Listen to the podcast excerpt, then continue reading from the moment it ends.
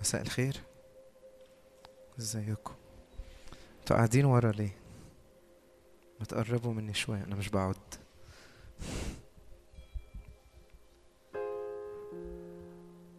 دايما بقول لهم كده في أي اجتماع آه آه مش عشان مين اللي بيقود أو كده لكن كأن أنا دايما عايز أبقى قريب من قالب الحدث عايز أبقى قريب من من اللي بيحصل. مش عايز أكون بره خالص لكن عايز أكون أول واحد عايز أكون آه قريب من اللي بيحصل. عشان كمان إن لما بنقعد ورا آه بيكون في فارق بين اللي بيحصل. فبيبقى في فرصة إن العدو يستخدمه لتشتيت أو distraction آه أو أي حاجة زي كده. فعود نفسك كده. لو أنت متعودتش تقعد قدام دي أنا حاجة اتعلمتها يعني مع سنين كتير. بس أنا مبسوط ان إن أنا في وسطيكوا أنا اسمي مينا من كندا. آه دي أول خدمة ليا في اسكندرية من 2008 ف آه جاي مخصوص من أسيوط لأن الرب مكلمني إن لازم أكون في في المكان ده قبل ما أسافر. آه واثق كده إن الرب يستخدم الخدمة دي في اسكندرية. آه ما أعرفش حد بيأمن زي إن نهضة آخر الأيام مش هتبقى في مكان معين. لكن هتبقى كده كأنها pockets of light يعني بوابات للمجد بوابات نور كده في كل حتة. وأثق كده إن المكان ده يبقى بوابة للنور بوابة للمجد لكل أهل إسكندرية يجوا يستقبلوا فيها حاجة من الرب. حد يقول أمين؟ أمين. حابب أقرأ معاكم كده مزمور؟ أكيد كلكم عارفينه. مزمور 84 بيقول ما أحلى مساكنك يا رب الجنود تشتاق بل تتوق نفسي إلى ديار الرب. قلبي ولحمي يهتفان بالإله الحي.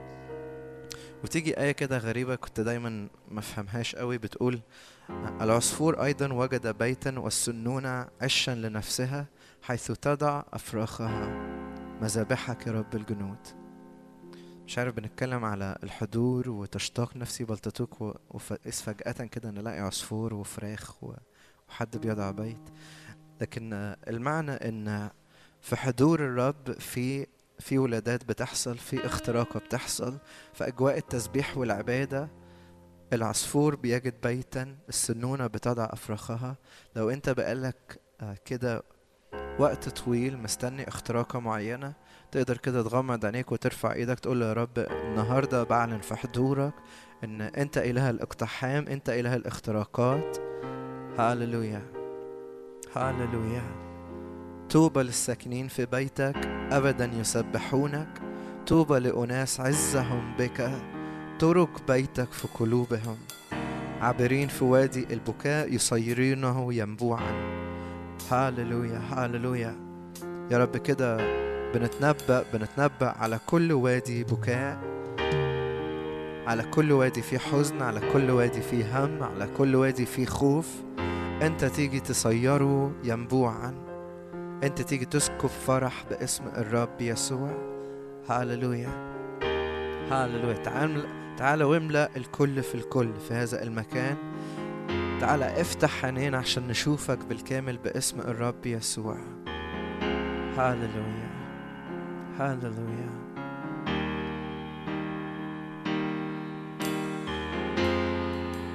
هاللويا ما أحلى حضورك ربي.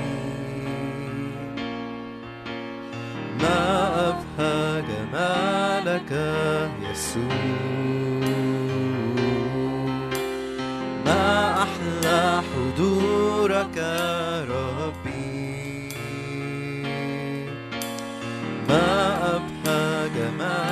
جمالك يسوع. قول له ما أحلى حضورك. ما أحلى حضورك.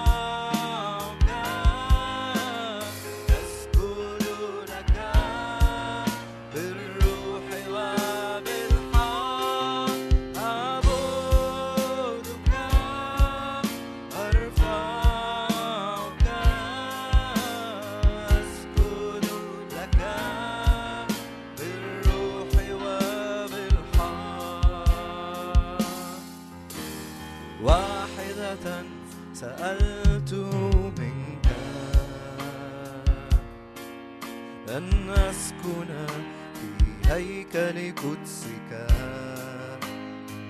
هي دي تلبتنا. واحدة سألت منك. أن أسكن في هيكل قدسك.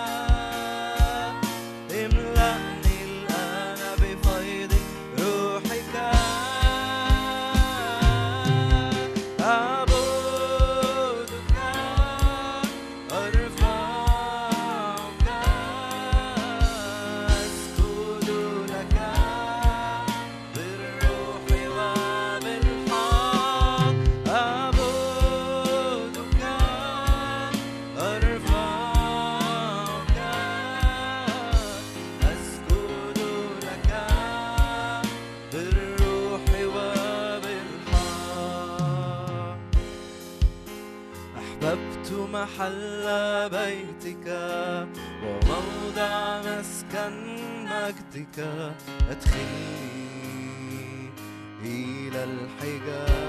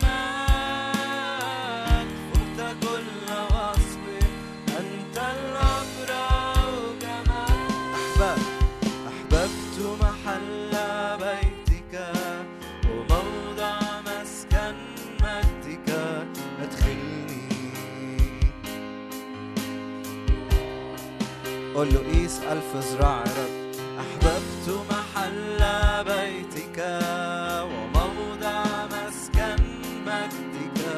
أدخلني إلى الحجاب.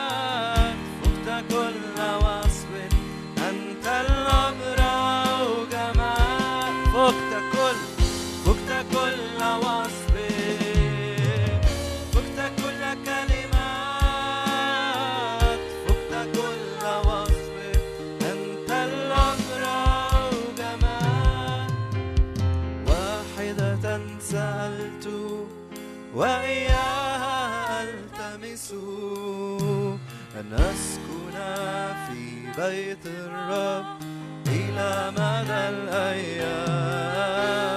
واحدة سألت وإياها ألتمس أن أسكن في بيت الرب إلى مدى الأيام. واحدة واحدة واحدة سألت وإياها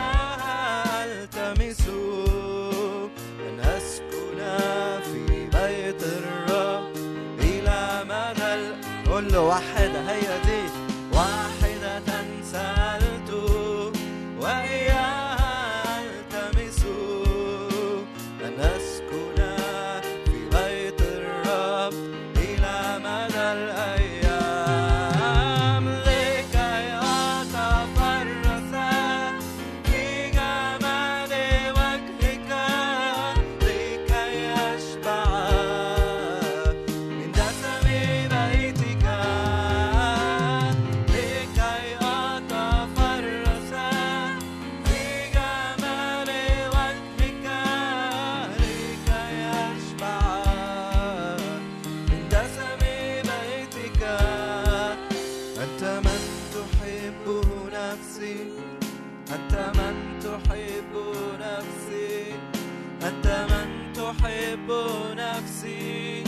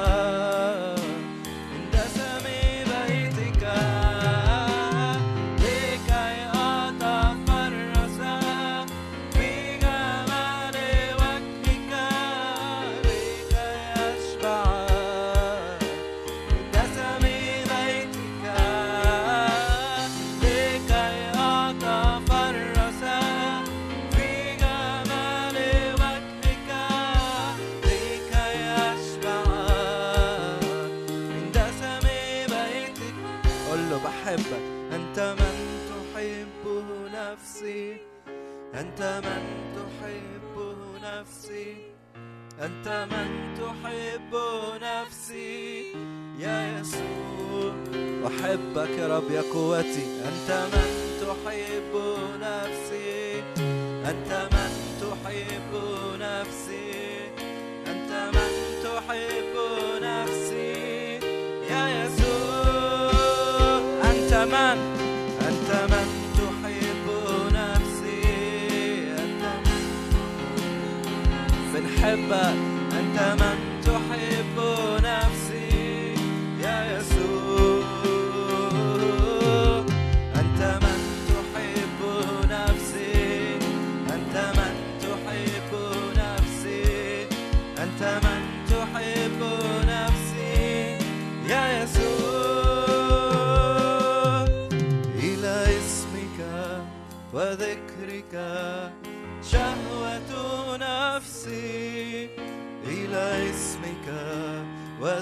ذكرك شهوة قلبي إلى اسمك وذكرك شهوة نفسي إلى اسمك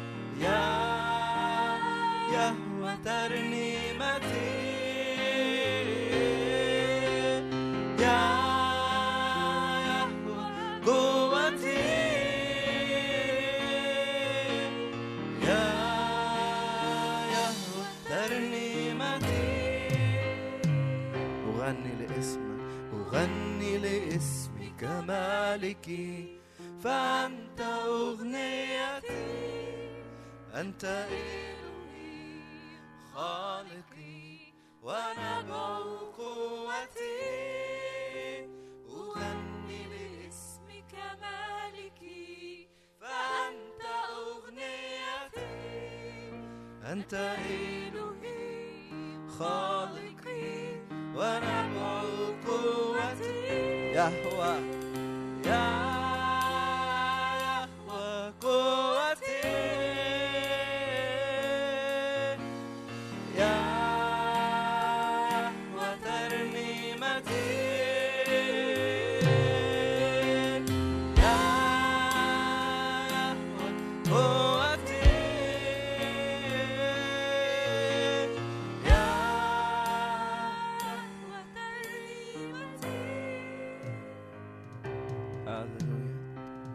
خد لحظات كده ارفع يهوى. قول يا رب بعظمك بباركك. بعلن حضورك في هذا المكان بعلن سلطانك. هللويا هللويا. أو رب الشيتكينا يا رب تعالى تعالى. هللويا. إن ارتفعت عن الأرض أجذب إلي الجميع. هللويا الكل ينجذب ليسوع الكل ينجذب. هللويا هللويا هللويا ولم يروا إلا يسوع وحده. قول له كده أنا مش عايز أخرج من المكان ده زي ما جيت. تعالى تعالى تعالى بمجدك. قول له أرني مجدك في هذا المساء. هللويا جايين مع موسى بنقول لك أرنا مجدك أرنا مجدك أرنا مجدك. هللويا هللويا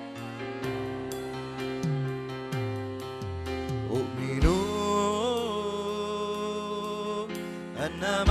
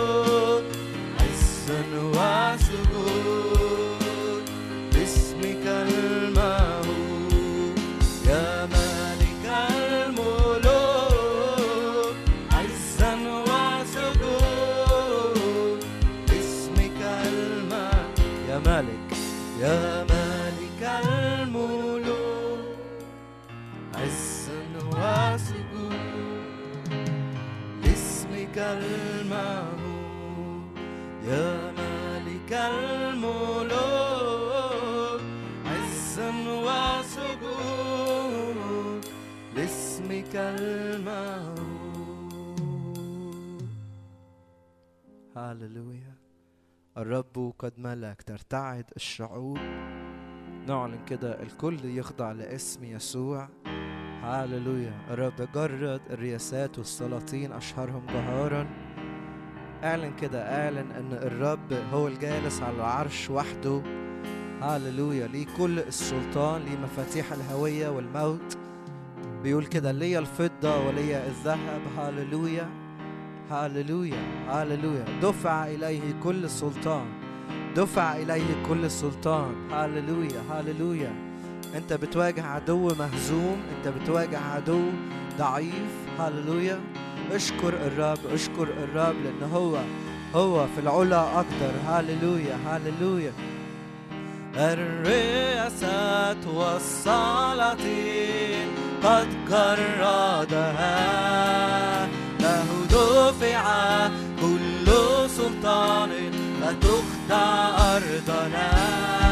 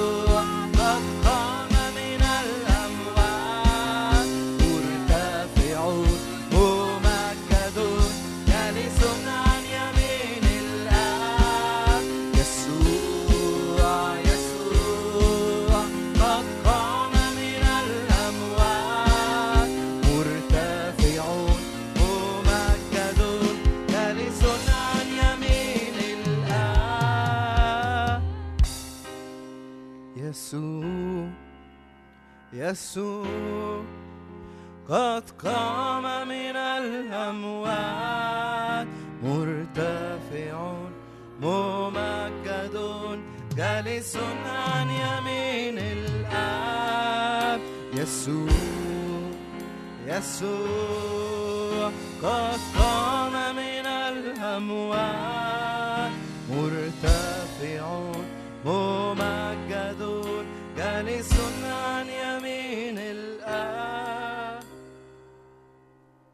إله عظيم إله قدير. يقول فيكون يمر فيصير إله عظيم إله قدير. يقول فيكون يمر فيصير إله عظيم. إله عظيم إله قدير. يقول فيكون يمر فيصير أقام. قام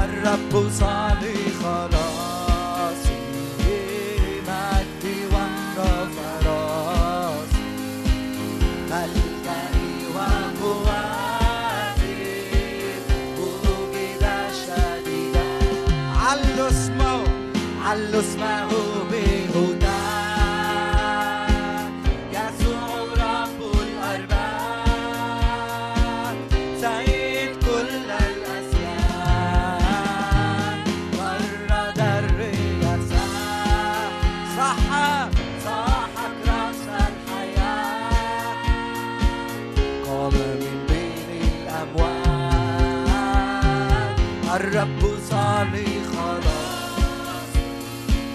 مجدي ورفع راسي. ملجئي وقواتي. وجد شديدا. الرب صالح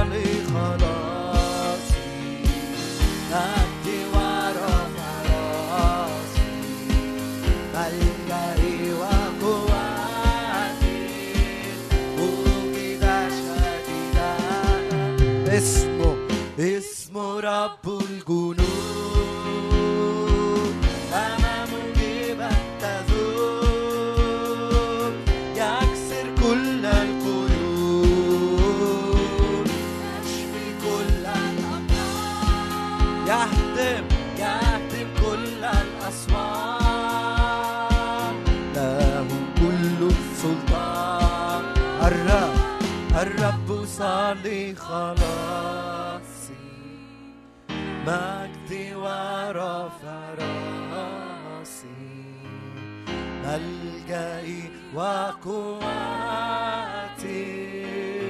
وجد شديدا اعلنها الرب صالح خلاصي مجدي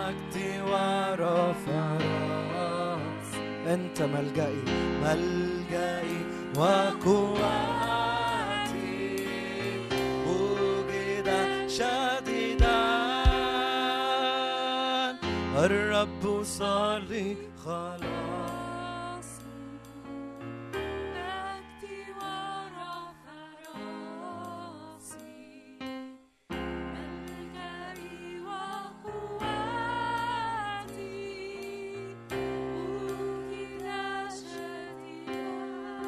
عايزين نقولها كمان مرة. الرب صالح خلاص. أشكرك. مجدي ورفع راسي. ملجئي وقواتي. وجد شديدا هللويا. الله لنا ملجأ وقوة. عونا في الضيقات وجد شديدا. هاللويا. ارفع إيدك كده واعلن ان هو يكسر القوس يقطع الرمح يحرق المركبات. هاللويا. هو مسكن الحروب إلى أقاصي الأرض. كل حروب كده جاية ضد بيتك ضد شغلك ضد صحتك ضد نفسيتك. أعلن كده هو مسكن الحروب إلى أقاصي الأرض. هاللويا. الرب أبطل مؤامرة الأشرار لاشى افكار الشعوب. أما خطة الرب أما مقاصد الرب تثبت في حياتي. هاللويا هاللويا هاللويا. أعلن أعلن الله في وسطها فلن تتزعزع. هاللويا. الله في اسكندرية الله في وسطها فلن تتزعزع. الله في خدمة الحياة الجديدة فلن تتزعزع. هللويا اعلن اعلن الله في وسطنا. هلموا انظروا أعمال الله. كيف جعل خربا في الأرض؟ مسكن الحروب إلى أقصى الأرض. هللويا كفوا واعلموا أني أنا الله. أتعالى بين الأمم. هللويا هللويا رب الجنود معنا. ملجأنا اله يعقوب. هللويا هللويا هللويا, هللويا. Oh.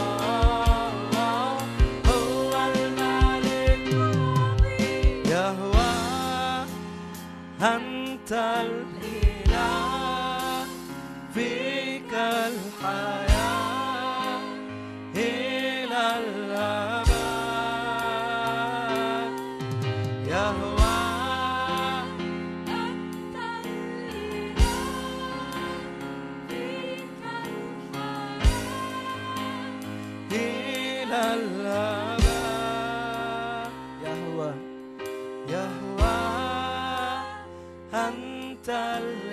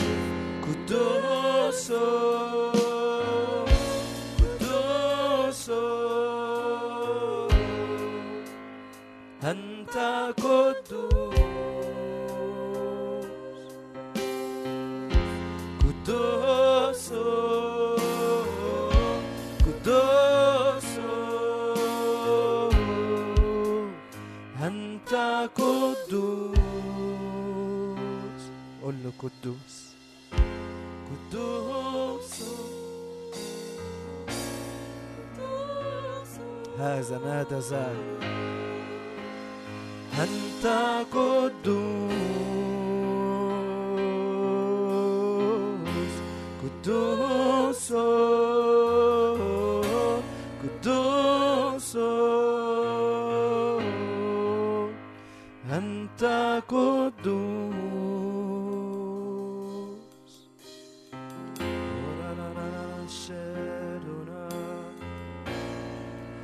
بتصلي بالروح كده ارفع صوتك لحظات. اورا من كده. ارفع عبادتك ارفع. الرب الذي اعبده بروحي هاللويا هاللويا حي هو الرب الذي أنا واقف أمامه. حي هو الرب. هاللويا ارفع ارفع. تعالوا نرفع عبادتنا تعالوا نرفع. قلوبنا. نرفع أشواقنا نرفع. أرواحنا للسيد. هللويا. أورا مندنا الشاهد أنت قدوس أنت عظيم أنت ممكن هللويا. قدوس ليس مثلك ولا مثل أعمالك. هللويا. قدوس قدوس. مجدك يملأ مجدك يملأ. يسوع. yes, sir.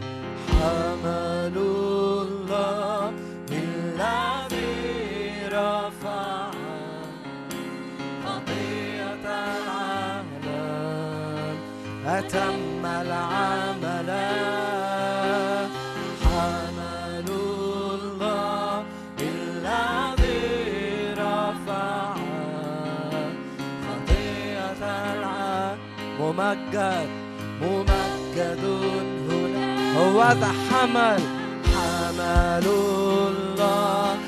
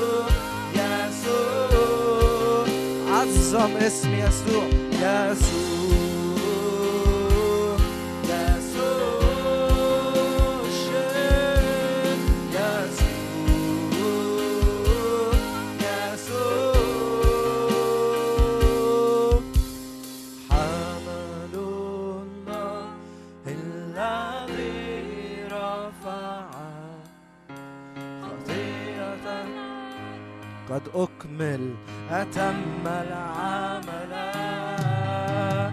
حمل الله الذي رفع خطيئة العالم ممجد ممجد هنا. حمل الله حمل الله الذي رفع خطيئة العالم أتم أتم.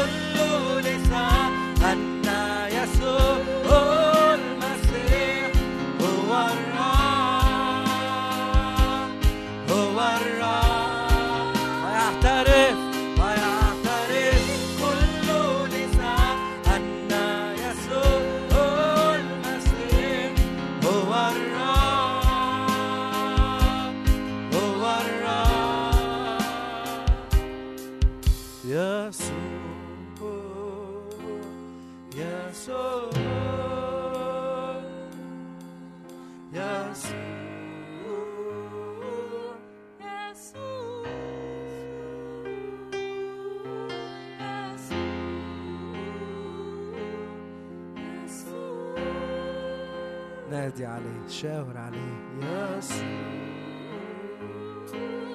يسوع كان اسم يسوع يتعظم. يسوع يسوع يسوع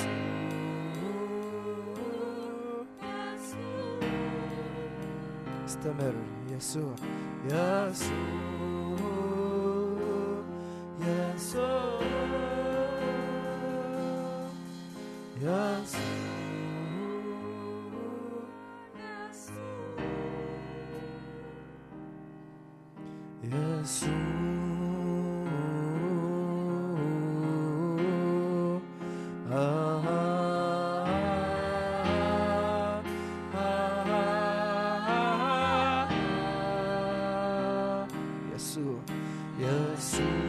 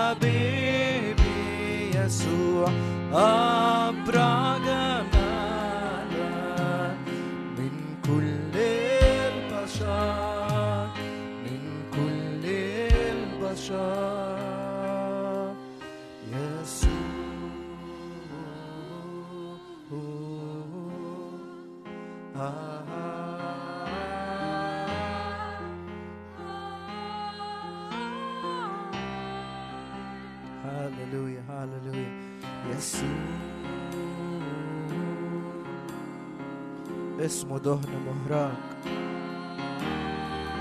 اسمه دهن ينسكب. كلنا بنفس واحدة بنرفع. يسوع.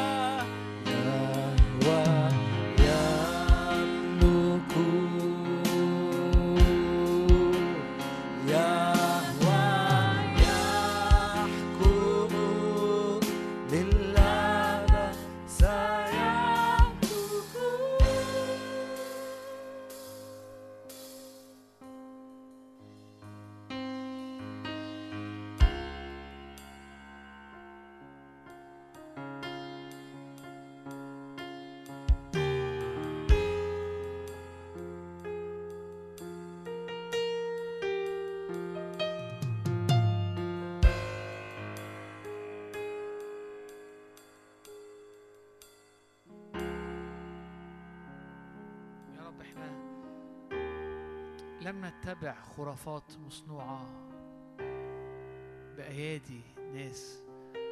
يا رب ولا بنضارب الهوى ولا حياتنا يا رب وعملك فينا حاجة خفيفة سطحية. لكن إحنا يا رب سهام مبرية في إيدك تخترق وتشق يا رب لتصيب الهدف. يا رب حياة يا رب مدعوة إلى المجد. نقلنا من سلطان الظلمة إلى ملكوت ابن محبته. عشان حياتنا تختبر المجد. أرض تفيض لبن وعسل.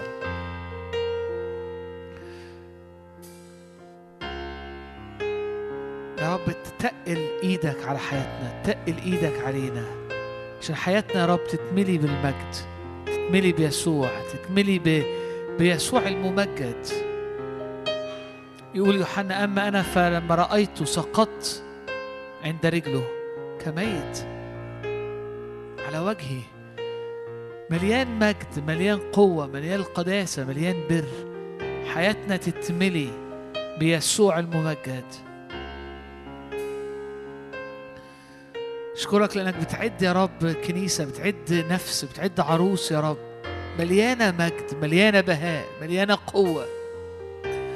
كل حتة ضعيفة كل حتة خزف كل حتة في إنائي وفي نفسيتي وفي شخصيتي وفي خزف و... وطين جاي تحولها جاي ترقيها. فضة وذهب وحجارة كريمة.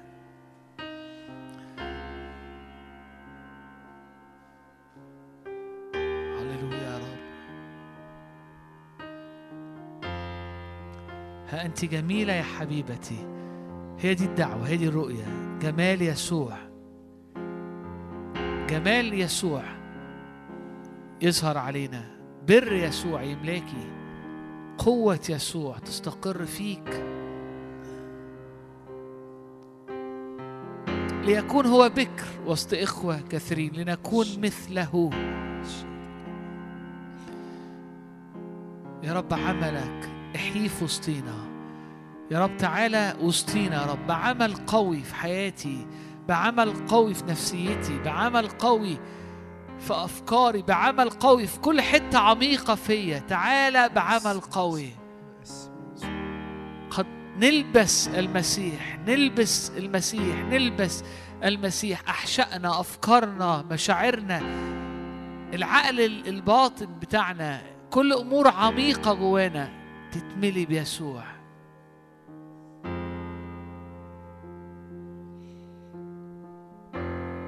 كل غصن يأتي بالثمر يقولوا ينقيه فيأتي بثمر أعظم وأقوى.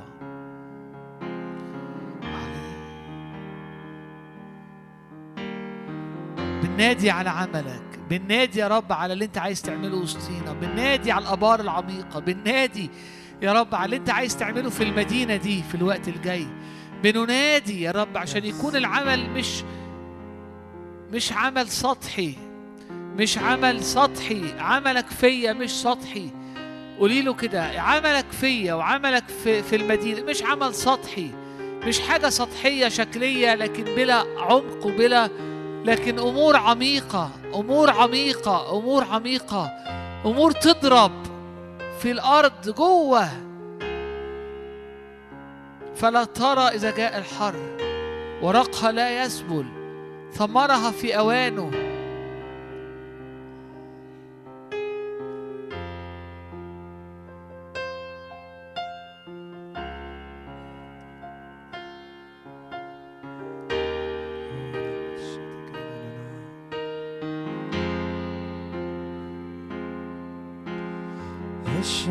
قلبي بنار ألهب قلبي بنار نار حبك. نار غيرتك. أشعل قلبي بنار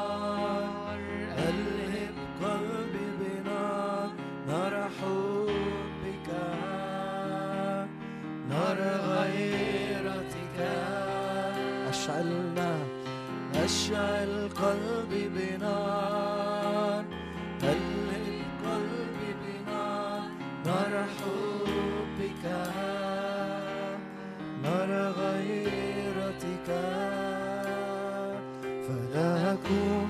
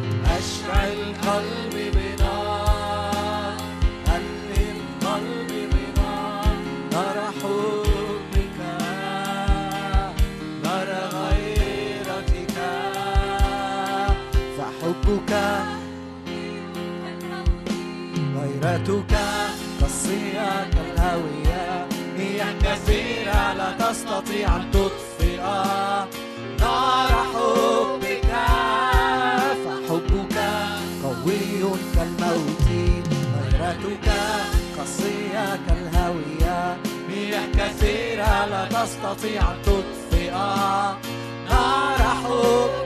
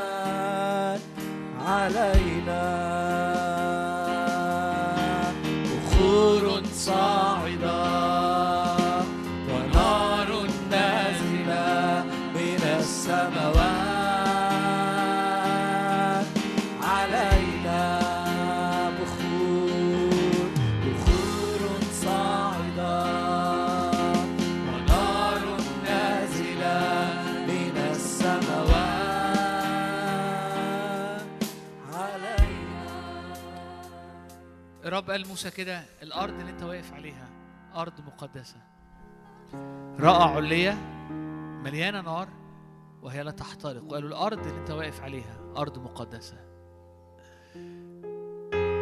وحتى لو أراضي المدينة حتى لو أراضي أجواء حوالينا مليانة سقوعة مليانة سقوعة لكن أنت بوقوفك قدام الرب وجها لوجه أرضك اللي أنت واقف عليها أرض مقدسة.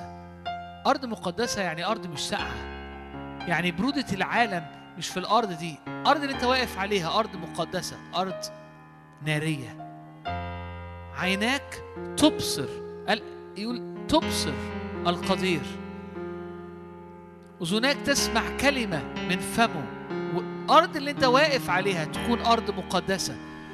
أرض مليانة نار. أرض مليانة نار. لو الأراضي بتاعت المدينة لو الأراضي بتاعت الدنيا حوالينا لو أجواء اللي حوالينا أراضي ساقعة مليانة برودة لما بنقف قدام الرب قدام العلية قدام القدير أرضنا بتقدس. بنقف بيبقى أرضي أراضينا اللي إحنا واقفين عليها أرض مشتعلة أرض مليانة سخونة أرض مليانة حرارة أرض مليانة قوة الرب. البرودة اللي بره اللي في الأرض اللي بره ما تخشش عليك لأن أرضك أرض مقدسة أرض نار. لأن عيناك ترى أذناك تسمع. فأرضك مقدسة أرض نار أرض نار. إن كانت الأراضي كلها برودة أرضك مليانة من حرارة الروح. لأنك واقف قدام الرب القدير. فأرضك أرض مليانة حرارة. ما فيهاش برودة ما فيهاش سقوعة. لأن عيناك تبصر وأذناك تسمع. أرضك تقدس. تكون أرض مليانة حرارة مليانة سخونة.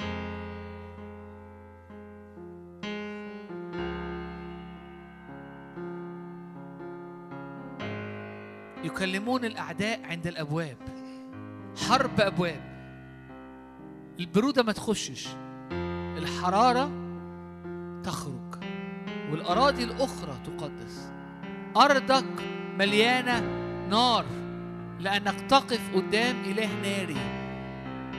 أرضك مليانة نار. ليه؟ لأنك تقف قدام الرب. ال- النار اللي أنت واقف قصادها بتقدسك. هنا هنا النقطة. إنك لما بتقف قدام العلية بتخرج حاجة تانية بتقدس مش بس هي الوقفة قدام العليقة المتقدة بالنار مش انترتينمنت مش تسلية. أنت لا تخرج من أمام العلية زي ما أنت. أنت تقدس قدامها. أنت أنت برصك بيبان. يقول لك فسقطت قدامه كميت ويقول ويحي ويلي لأن إنسان نجس الشفتين. ده مين؟ ده النبي.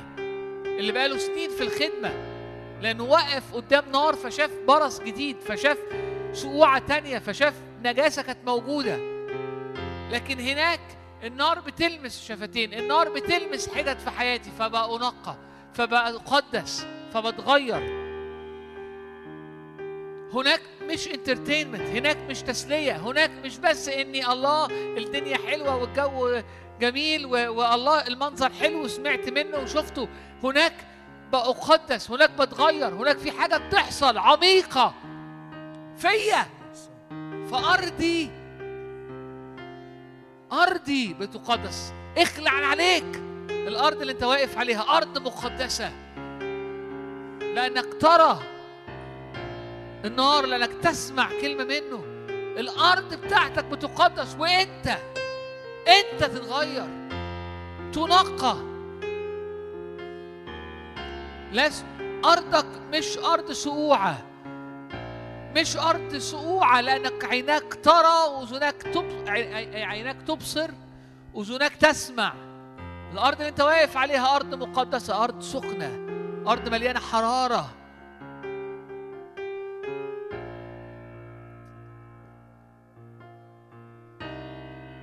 صلي معايا قول قول إنه إنه مفيش سقوع في حياتي. أنا هقف قدام الرب. أنا هقف عينيا هتبصر اذني هتسمع حياتي هتنقى وأرضي أرض مقدسة. البرودة اللي في العالم السقوعه اللي في العالم مش هخش على أرضي. أرض مقدسة. هلما أرسلك. عشان النار اللي أنت شفتها تتنقل. انت هربت من مصر أنا هرجعك مصر. انت خرجت هربان امام فرعون كانت جعلتك الها لفرعون هرجعك قدام فرعون. قدام العليه في تنقية في صوت في رؤية في أنا برصي بيبان وأنا بختار اني أتغير قدام النار. فأرضي أرضي. بتقول أرض مقدسة ورب يرسلك مرة تانية لحتة خرجت منها. هيرجعك ليها عشان تملك هناك. بي لا سقوعة أرضي مش ساقعة. أرضي سخنة. أرضي نارية. أرضي مليانة من نيران الروح مليانة من حياة الروح مليانة من دفء الرب.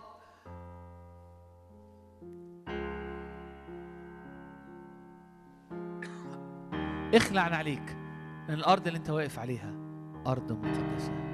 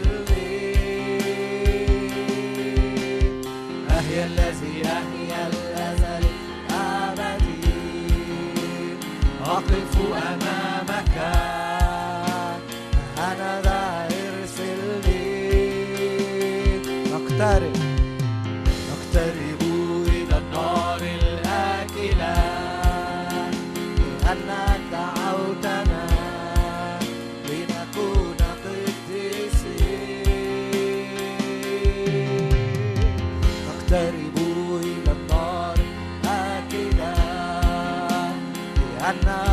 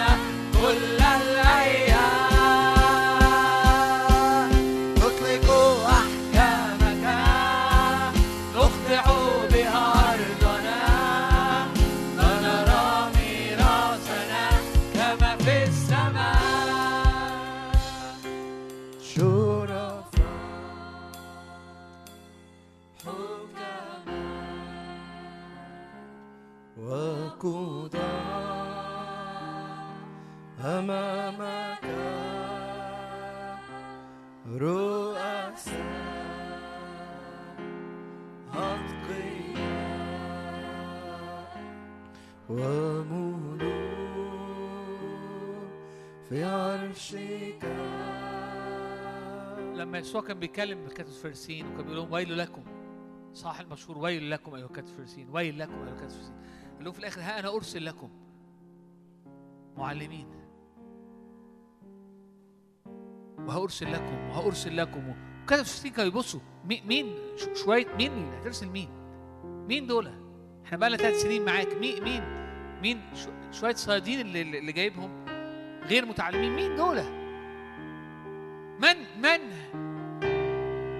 هأرسل لكم ناس هتقف قدامي وجها لوجه فتتغير إلى تلك الصورة عينها كما في مرآة فيصيرون شرفاء وملوك وقضاة أمامي أنا سأكون لهم منبع.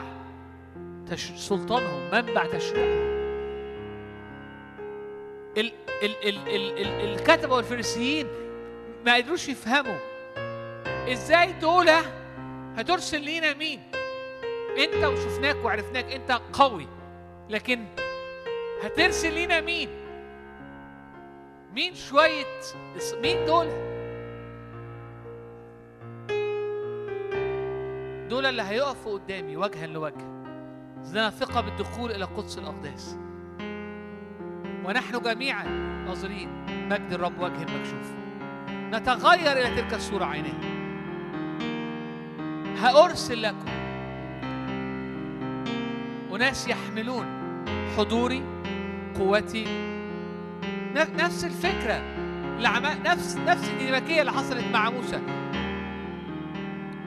وقف قدام العلية. رأى وسمع. وقف على أرض مقدسة. فتغيرت حياته. قال له أنا قال له أرسلك تاني لفرعون. من أنا يا رب لترسلني قال أنا أرسلك. أنا أرسلك. لأنك رأيت لأنك سمعت لأنك وقفت قدام قدامي وعلى أرض مقدسة. وعاش بعد كده. موسى دايما بيقف على الجبل أمام الرب. فصار موسى مختلف. وصار التلاميذ وما بعد التلاميذ ناس مختلفة. فتنوا مسكونة. ليه؟ لأنهم وقفوا أمامه. فالترنيمة كانت بتقول أمامك في محضرك أمام عرشك بنصير أو بنكون كيت وكيت وكيت وكيت وقف قدام الكتف الفلسطيني قال لهم أنا أرسل لكم أنا أنا أظن إنه الكتف الفلسطيني كانوا حاسين مين دول؟ مين شوية العيال دي؟ إحنا وشفناك وشفنا اللي أنت بتعمله لكن الناس دي إيه؟ ترسل مين؟ لو أنت مش موجود العيال الناس دي مش هتعمل حاجة.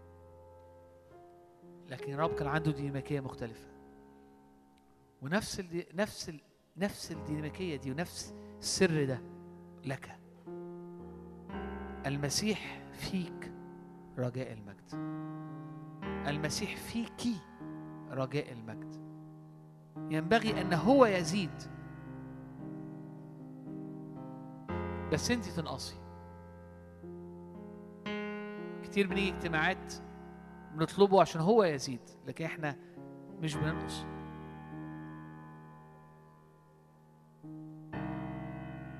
أنا وهو إن لم تقع حبة الحنطة لا تأتي بثمر هو يزيد بس لازم أنا أنقص. عشان يتجلى فيا الملك. موسى خرج من العليه الرب بيكبر فيه. بس موسى القديم بينقص. صار موسى رجل مختلف.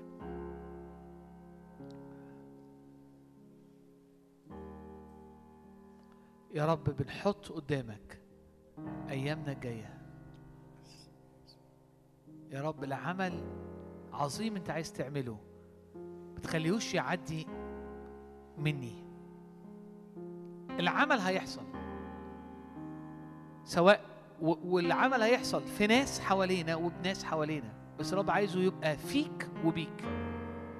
فقول يا رب ما تخليهوش يعدي مني. قال لها كده لأنك لم تعرفي زمن افتقادك. قول يا رب أنا عايزة أبقى عارفة الأوقات والأزمنة. انه وقت لعمل الرب. انه وقت عشان تعمل معايا عمل عظيم. إن كنت تعرفين عطية الله ومين اللي بيكلمك؟ كل حاجة في معاك هتتغير المرأة عرفت وأدركت فسابت المية اللي كانت رايحة لها وسابت الجردل بتاعها ورجعت إلى المدينة اللي خرجت منها. قبل كده متسحبة مش عايز تقابل حد.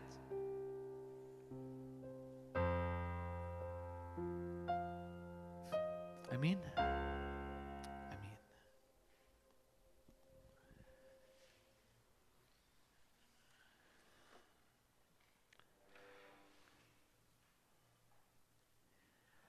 اولا اولا عايزين نرحب بمينا جدا جدا. نورتنا.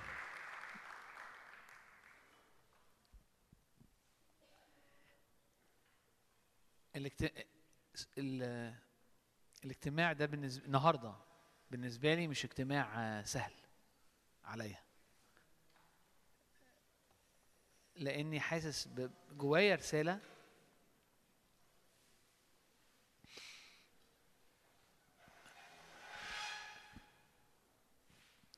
تقيلة.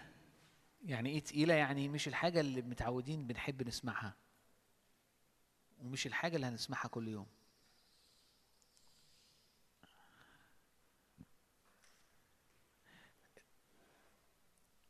افتح معايا سفر يونان.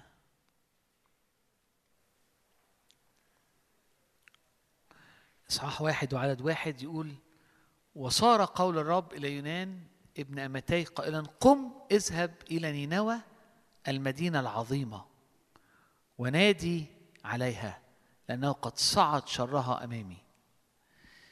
نينوى كانت مدينة كبيرة. يقولوا عليها إنها كانت حجمها عبارة عن ثلاث أيام سفر. لما تحسب لما يحسبوا الشراح يقول لك يعني دائريا لو لفيت حواليها ال circumference بتاعها ال- بالعربي إيه ال circumference ال- القطر المحيط بتاعها 90 كيلو. مسيرة يوم يعني 30 كيلو. يعني فمسيرة ثلاث أيام يعني قطرها 90 كيلو. المدينة كانت بتعتبر نفسها جوهرة أو يعني لؤلؤة العالم وإنه كل العالم هو بتاعها أو عابدها أو فهي مدينة متعالية جدا قوية جدا كبيرة قوي زي بقول لك قطرها 90 كيلو عايش فيها 120 ألف نسمة. يعني بالنسبة للوقت ده ده كمية كبيرة قوي. يعني كأنه م- لأنه كأنه مكان مكتظ جدا مدينة عظيمة. دايما الملوك بتاعتها كانت لما تنتصر في الحروب تقطع إيدين ال- ال- الملوك التانيين والأمراء ورجليهم ودانهم ويستخدموا الحاجات دي إنهم آه، يعني إيه يزينوا حاجات ويحطوها في المدينة فهي كانت مدينة حتى بالنسبة للأمم الطريقة اللي كانوا بيتعاملوا مع أسراهم ومع حاجة دامية جدا. فعشان كده كانوا عليها المدينة ال- ال- ال- الشريرة القات- ال- ال- القاتلة الدموية. ورب يكلم يونان بيقول له روح المدينة. ما كانش في وقتها في الوقت ده. يونان كان عايش في وقت في حوالي سنة 700 قبل الميلاد. وفي الوقت ده ما كان أيام آه، رحبعام. يربعام يربعام الثاني وما كانش في الوقت ده في عداوة أو ما كانش في حروب بين مملكة إسرائيل وبين مملكة في نينوى كانوا مشغولين بفوق ففي الوقت ده كانت مملكة إسرائيل بتزدهر. يونان اتحرك الناحية التانية خالص. عارفين كلنا القصة؟ خد راح يافا خد مركب دفع ثمنها وتحرك بعيد خالص. كان ماشي الناحية التانية العكس تماما. نينوى فوق وهو اتحرك الناحية دي. فعارفين كلنا القصة؟ إنه البحر هاج وهو في قلب السفينه نائم. كان ابتدت من كتر ما الدنيا كانت صعبة ابتدوا يشعروا إن في حاجة غير طبيعية ابتدوا يصلوا لالهتهم الناس اللي على السفينة كل واحد لإلهه عشان يشوف إيه اللي يحصل. وفي الآخر وصلوا إن اللي حاصل ده مش نوة طبيعية مش وقت طبيعي للنوة في حاجة غلط. وبعدين كلموه فابتدى يحكي لهم فابتدوا يخافوا.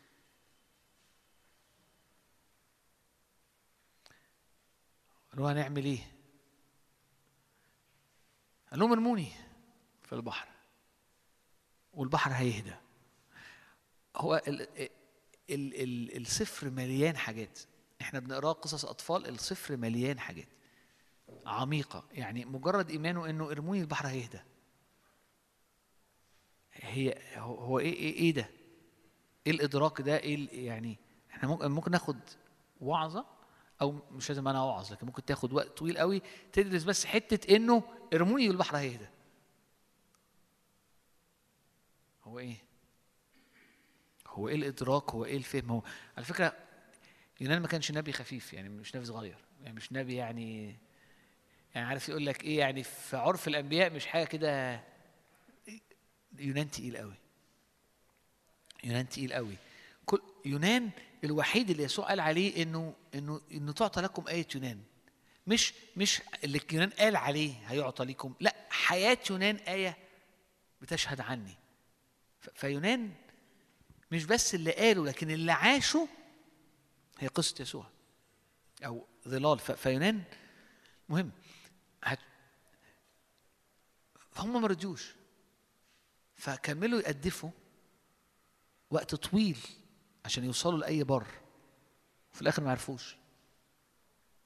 فصلوا إلى الله إلهه وبعد كده رموه. ولما رموه البحر هدي وبرضه لقوا دي حاجة عجيبة. فيقول الكتاب إنه السفينة كلها بكل اللي فيها ابتدوا يعبدوا الرب. فده ده يعني ده يونان مجرد شوف الحضور شوف المسحة شوف ال ال ال التكليف. ال- ما- بادئ دي بدء. المر المركب والمركب كانت مليانة يعني يعني دي مركب كان عليها أعداد كبيرة من الناس. أنا مش قادر أفتكر ال- ال- الرقم اللي كانوا بيقولوا بس بس المركب دي مركب كبيرة. مراكب دي كانت مراكب عشان تعدي المسافة دي لأنه كان في حوت. يعني قصدي فهي معدية البحر وحاجات اعماق عظيمة فهي في في رأي إنه معدية المحيط. إنها طالعة يعني في ناس تقول إن ترشيش دي تحت في أثيوبيا وفي ناس تقول لك إن ترشيش دي حتة آه، ناحية آه، تركيا فهي مركب عظيمة فيها أعداد كبيرة فالناس هناك كلها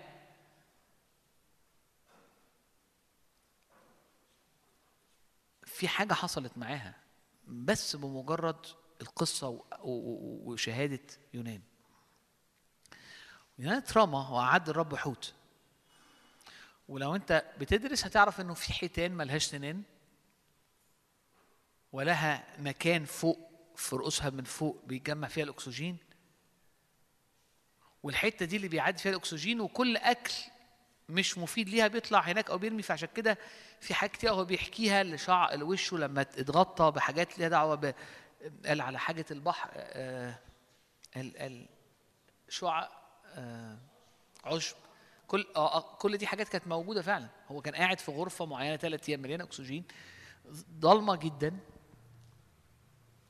فالعلم في يعني علميا آه تحصل مشروع مهم. أنا هتكلم عن الموت أو اختبار يونان في قلب الحوت أو في بطن الحوت. يونان كان قوي كان ابن للرب كان خادم كان حاجات كتيرة قوي كان تقيل. ولكنه كان- وكان في نعمة غير عادية على حياته إنه يروح يقف قدام هذه المدينة العظيمة ويتكلم.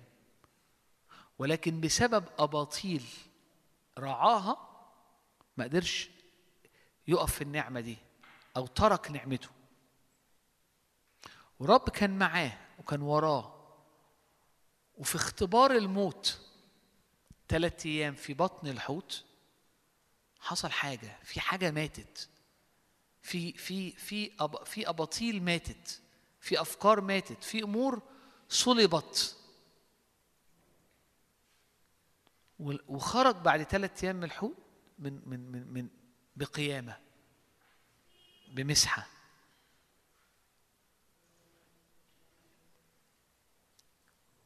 فصلى يونان إلى الرب إلهه من جوف الحوت صح اتنين وقال دعوت من ضيقي الرب. فاستجاب فاستجابني. هو كان لسه جوه الحوت. استجابني فين؟ هو كان لسه الدنيا ضلمة. هو الصلاة دي حصلت وهو في الحوت ولا حصلت وهو قبل الحوت ولا حصلت في بداية حركة لما ابتدت الدنيا تتقلب ابتدى هو يصلي وابتدى هل لما قال لهم ارموني كان عارف إن في حاجة خلاص هيحصل؟ دعوت من ضيق الرب. فاستجاب استجابني فين؟ هل هو هو الحوت كان استجابة؟ هو هو رجوعه مرة تانية؟ صرخت من جوف الهاوية.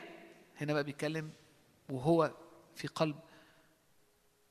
فسمعت صوتي لأنك طرحتني في العمق في قلب البحار فأحاط بي نهر. وده حقيقي.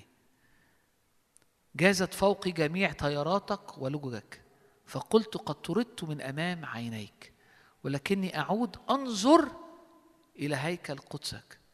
قد اكتنفتني مياه إلى النفس أحاطت بي غمر التف عشب البحر برأسي.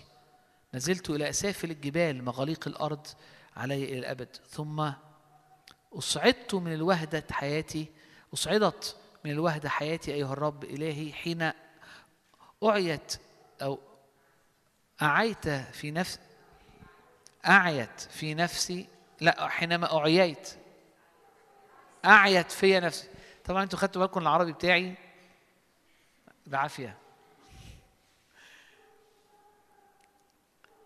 فجاءت إليك صلاتي إلى هيكل قدسك الذين يراعون أباطيل كاذبة يتركون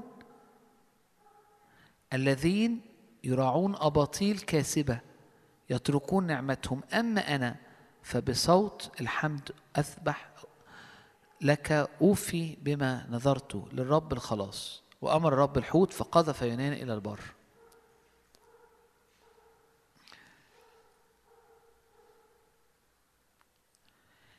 يسوع في متى 12 قال كده جيل شرير وفاسق. يطلب آية ولا تعطى له آية إلا آية يونان النبي. لأنه كما كان يونان في بطن الحوت ثلاث أيام وثلاث ليالي متى 12 38 ل 40 يكون ابن الإنسان في قلب الأرض ثلاث أيام وثلاث ليالي. يسوع هو اللي قال إن الموت بتاعي وقيامتي هي هي الإظهار الحقيقي لل- للرمز اللي كان في يونان. يونان في بطن الحوت ثلاث أيام وثلاث ليالي هو موت وقيامة. الكتاب بيتكلم إنه الشعب لا الكتاب بيتكلم في عبرانيين إنه إنه الشعب اعتمد لموسى في البحر. فإنه شعب إسرائيل وكأنه في خروجه من الموت في مصر خروجه من مصر وعبوره في البحر. وخروجه بعد كده هوت في البرية هو شعب اعتمد لموسى كأنه و- ويسوع هنا بيقول انه إنه يونان في بطن الحوت هو موت وقيامة. وأنا عايز أتكلم عن الموت والقيامة. حياتنا حياتنا مع الرب لو حياة سطحية هي حاجة قاتلة. الحياة المسيحية وأنا بتكلم عن المسيحية اللي في اجواءنا مش بتكلم مش عشان تقولش آه السطحية قصدهم على الناس لا أنا بتكلم هنا. بتكلم وسطينا بتكلم في وسط اجتماعات والحتت اللي بنروحها وسط علاقاتنا. حياتنا ينفع تكون أو ممكن بسهولة تكون حياة سطحية أو إنجاز بالتعبير إيه؟ سوبرفيشال superficial يعني يعني؟ sorry سطحية؟ آه بس بس مش بس سطحية. superficial يعني حاجة لها شكل ولكن مش داخله الأعماق. هي هي هي حاجة حاجة على الوش. ساعات ناس ممكن تفتكر إنه ده, ده مسك العصاية من النص. لا هو ما مسكش العصايه من النص. ده ده اللي اسمه رأس على السلم. لا حصل فوق ولا حصل تحت وتعب.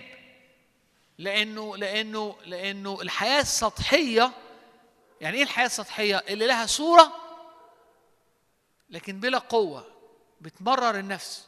عشان كده الكتاب بيقول إنه الرجاء المماطل يمرض ال- تقول لي أنا حياتي مع الرب رجاء مماطل أصل الرب ما بيعملش. لا هو غالبا الرب مش ما بيعملش. هو غالبا أنت حياتك مع الرب محتاجة إنها تكون أعمق وأقوى.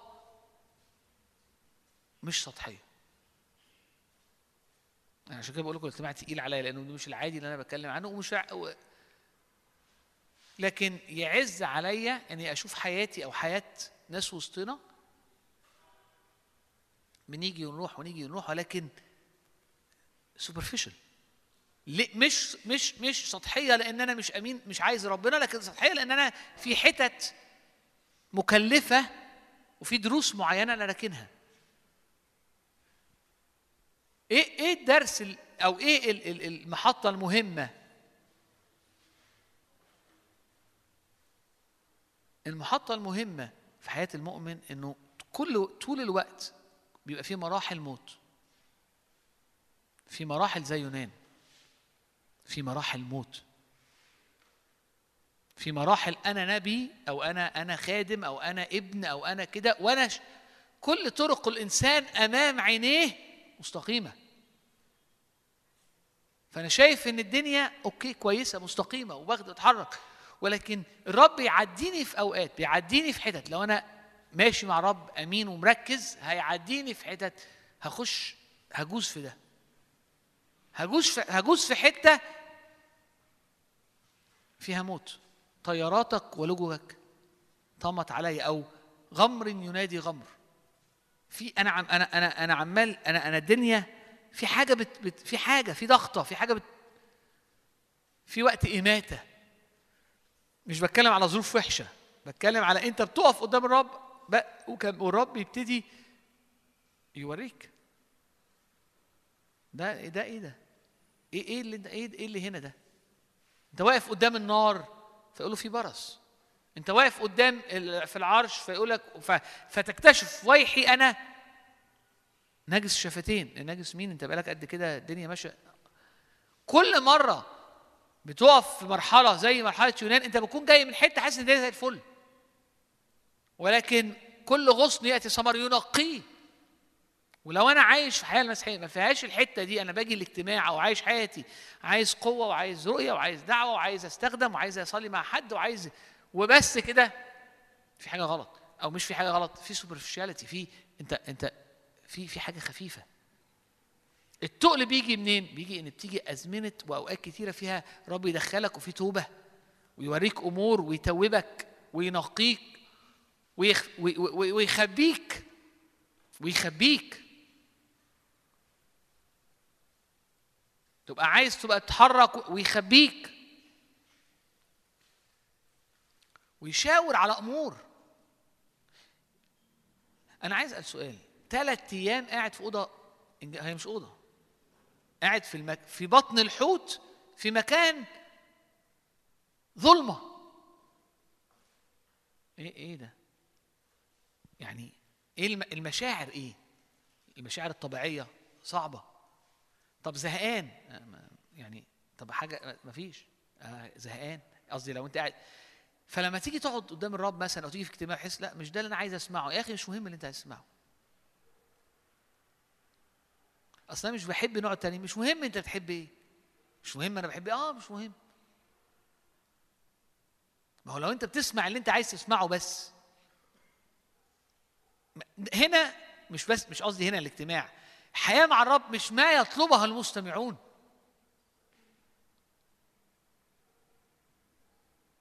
مش أصل أنا بنقي الاجتماع الفلاني لذيذة ترنمهم فبروح هنا بروح هنا وهفوت ده أصل الوعظ الفلاني هو اللي جاي فأنا مش و...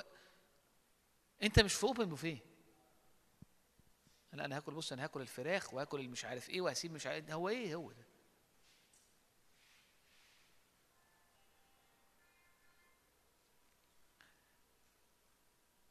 أنا عايز أصل أقرأ كتب نبوية أنا عايز أسمع مش عارف إيه بس.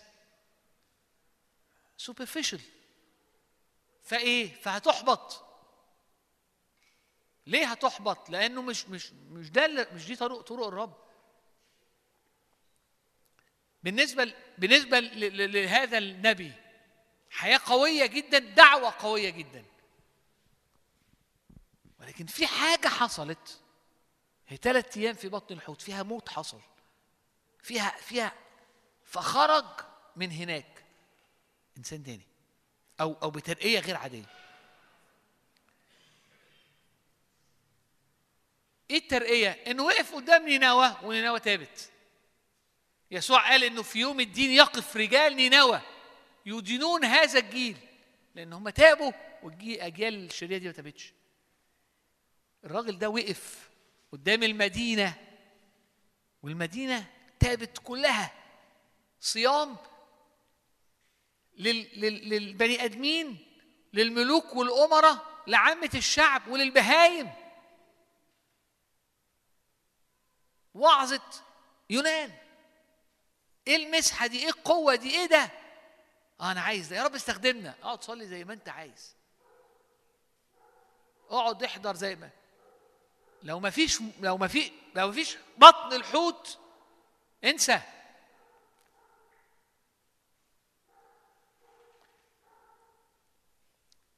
انسى.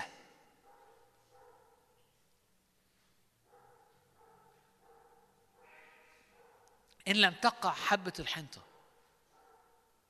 لا ت... وتمت لا تأتي بثمر.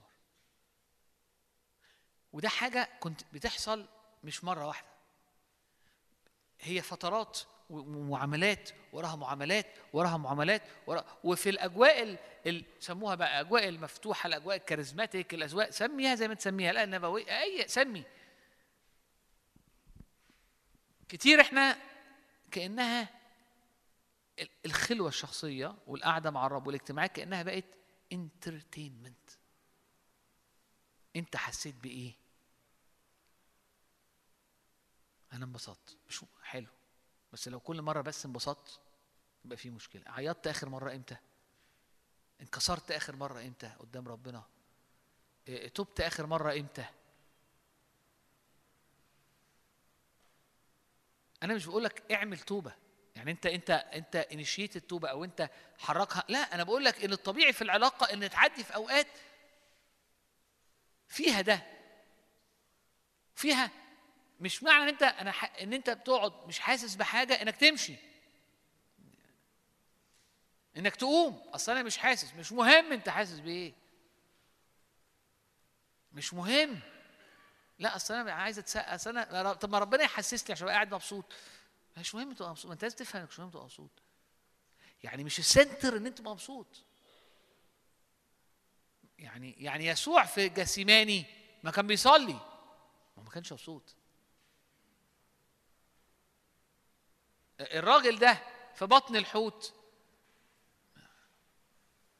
ما هو في حتة لازم في في حاجات لازم الرب يتعامل معاها فت فتبقى بتموت. فينفع يحطك ينفع تبقى أنت بعد كده تحط في أجواء صعبة وتبقى عادي. لو أنت متنعم أي حاجة صغيرة هتضايق. لا مش قادر أقعد في ناموس. عارفين الشخصية؟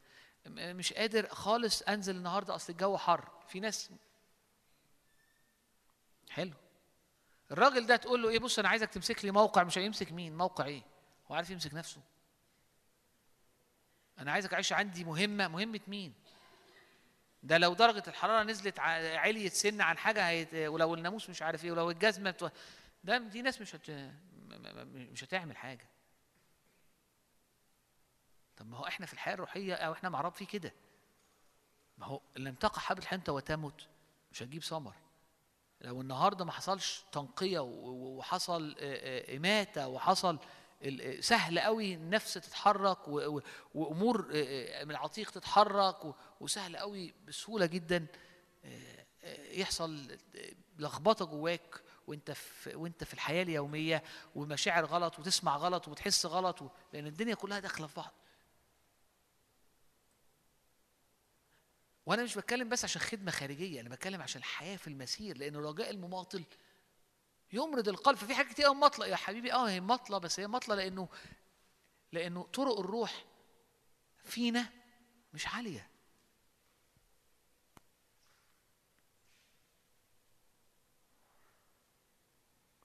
الآية اللي, اللي, اللي, أنا عايز أبص عليها معاكم في هو قالها الذين يراعون أباطيل كاذبة يتركون نعمتهم الراجل ده كان في نعمة منسكبة على حياته الرب كلمه قال له إيه؟ قال له روح نينوى وكلمهم إيه النعمة اللي كانت منسكبة إنه يبقى نا... إنه.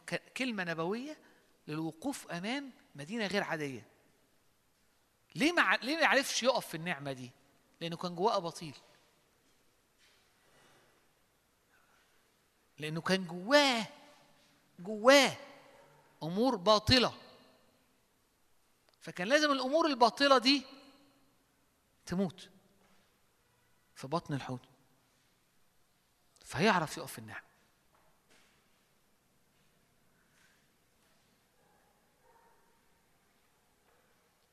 ممكن تكون إيه ال- إيه الحاجات الباطلة؟ ممكن أفكار.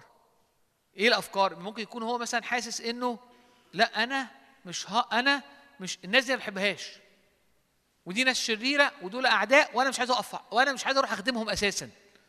في بغضة ناحيتهم بسبب طار قديم بسبب مشاعر معينة لازم تموت. مشاعر معينة لازم تموت. ممكن يكون العكس ممكن يكون شخص أبونا متى رأيه متى المسكين رأيه إنه لا لا إنه ده كان شخص حنا يعني آه، رهيف جدا. في مشاعره وليه أسبابه كتابية في رأيه. فهو ما كانش قادر إنه يروح ويبقى نبي يعني يتنبأ بالهلاك. فمش قادر يبقى ده فقال له ارسل حد تاني. أنا ما أقدرش أعمل كده.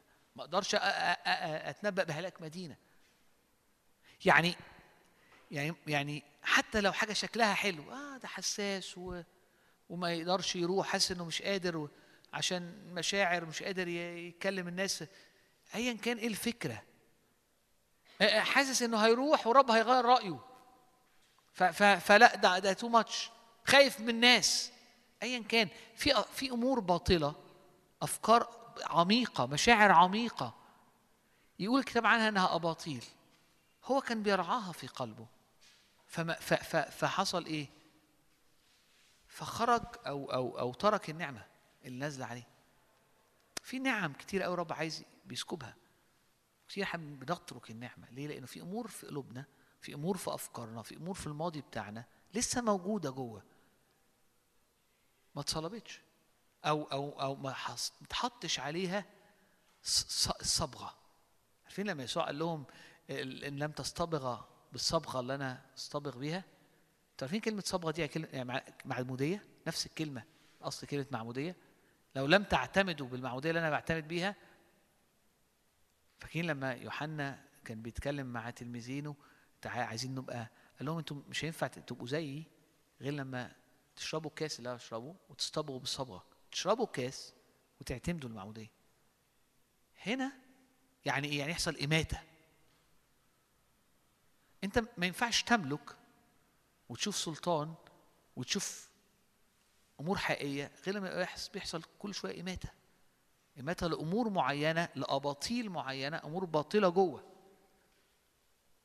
عشان كده الحياة المسيحية فيها فيها حركة فيها مسير فيها سميها بقى سميها مسير سميها حركة سميها أمانة سميها مشوار سميها جهاد سميها فيها عمل مع الرب.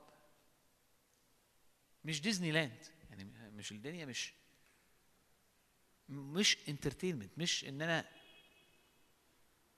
الدنيا لذيذة والجو بديع و... لا مش بس كده فيها فيها حركة. الشعب اتحرك في البرية في أجواء صعبة. لكن كان في مجد. فمش دايما الدنيا السؤال بقى إيه هي أباطيلك أنت؟ اللي تخليك تترك نعمتك. ده الرب يبين ده الرب يوريها. ده هي دي اللي كل شوية الرب يوريها لك. فوأنت في بطن الحوت يطلع لك أباطيل. كانت مليانة في مشاعرك مليانة في أفكارك مليانة في العقل الباطن بتاعك. و و و و و وبسببها في نعمة منسكبة أنت تاركها. من غير ما تحس. اوريدي الرب أعد ليك أمور وبيسكبها عليك لكن أنت اللي بسبب أمور داخلية أباطيل أنت بترعاها من غير ما ممكن تكون مش مش مدرك بتخرج بره النعمة دي أو مش عارف تستقبل النعمة دي. فالرب عايز يعديك ويعدي معاك في موت أو في اختبار تاني في إماتة أو في انه أمور لغة تانية أمور بتتصلب أو بتتحط على الصليب أو أنت بتقمع الجسد فأمور بتموت عشان تختبر قوة القيامة وقوة الحياة بالروح.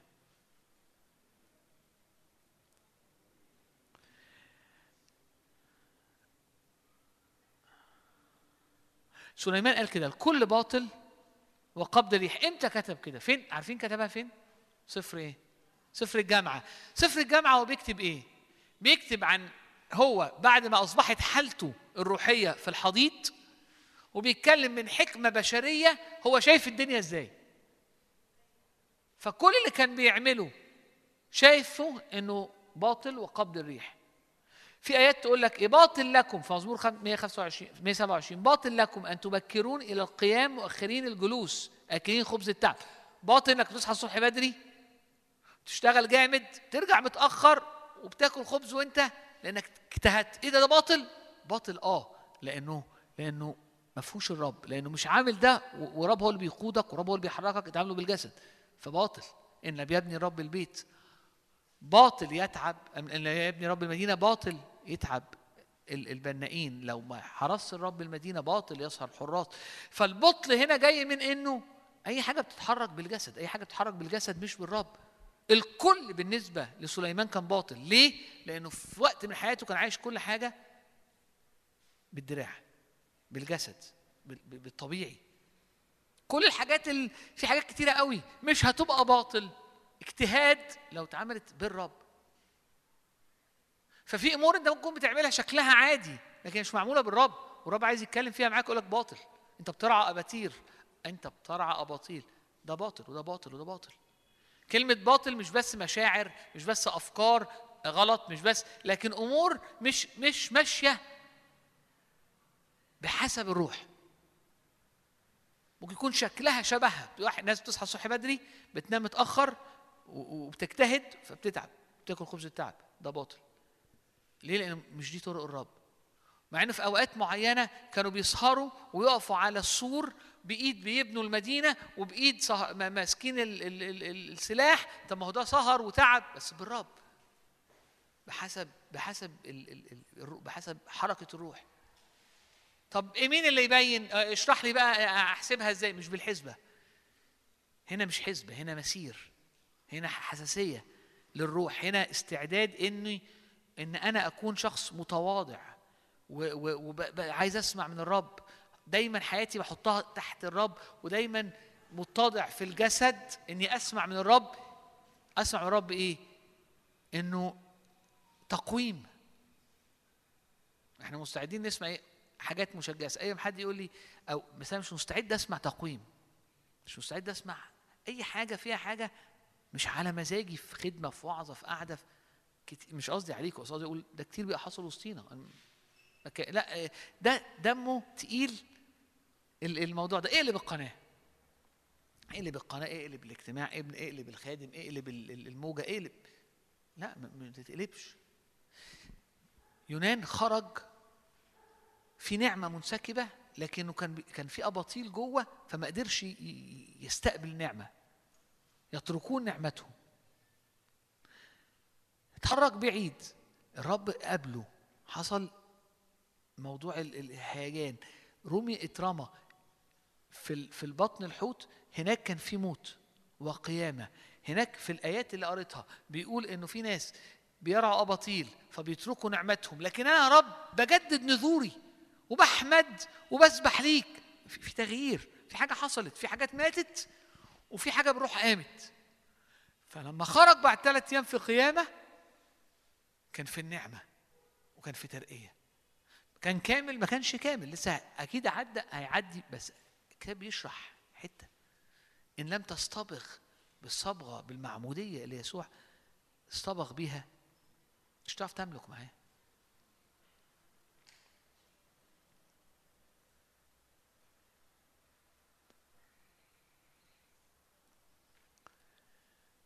ببساطة اللي عايز أقوله في النقطة دي إنه إحنا عايزين يبقى عندنا جوع وعطش إنه يا رب أنا عايز ال- عايز ال- الريل ديل عايز الحقيقي والحقيقي معاك في حفر في أمور عميقة فيها. فيها تقويم فيها إنه مفيش شفقة على النفس لا تشفق على نفسك يعني لا أنا مش عايز أحس إني غلطان ليه؟ ما أنا لازم أحس عادي. أنا مش عايز أحس إنه وحش ليه؟ في حتت وحشة فيا. أنا بتعب لما بحس إني مقصر. في حتت الرب هيقول لك فيها هنا فيها تقصير هنا فيها التواء هنا فيها كذا. أنا مش عايز حاجة من الحاجات اللي هي معفنة سوري يعني أو أو بايظة أو تتفتح. لا هتتفتح وتتطهر لازم. لازم يعدي رب ويفتح. لازم وهو ماشي. لما وقف قدامه إليشع آه، سوري لما وقف قدامه أشعية اكتشف حاجات. اكتشف حاجات. موسى وقف قدامه قال له حط إيدك طلعها برصاء فيها برص هو بيقول له كده وهو هيبعته وهيعمل بيه حاجات عظيمة. آه. كل غصن يأتي بثمر نقيه عشان يجيب ثمر أكتر.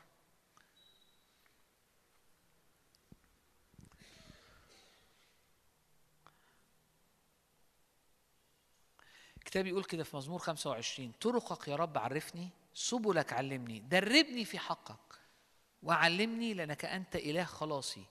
إياك انتظرت اليوم كله. يدرب الودعاء في الحق ويعلم الودعاء طرقه. رب ليه طرق. وطول الوقت عايز يعلن عن طرقه ليا. طول الوقت الدنيا أنا مش قاعد مع الرب عشان الرب بس يستخدمني في حس ان أنا كويس. لا الرب بيعلن عن طرق.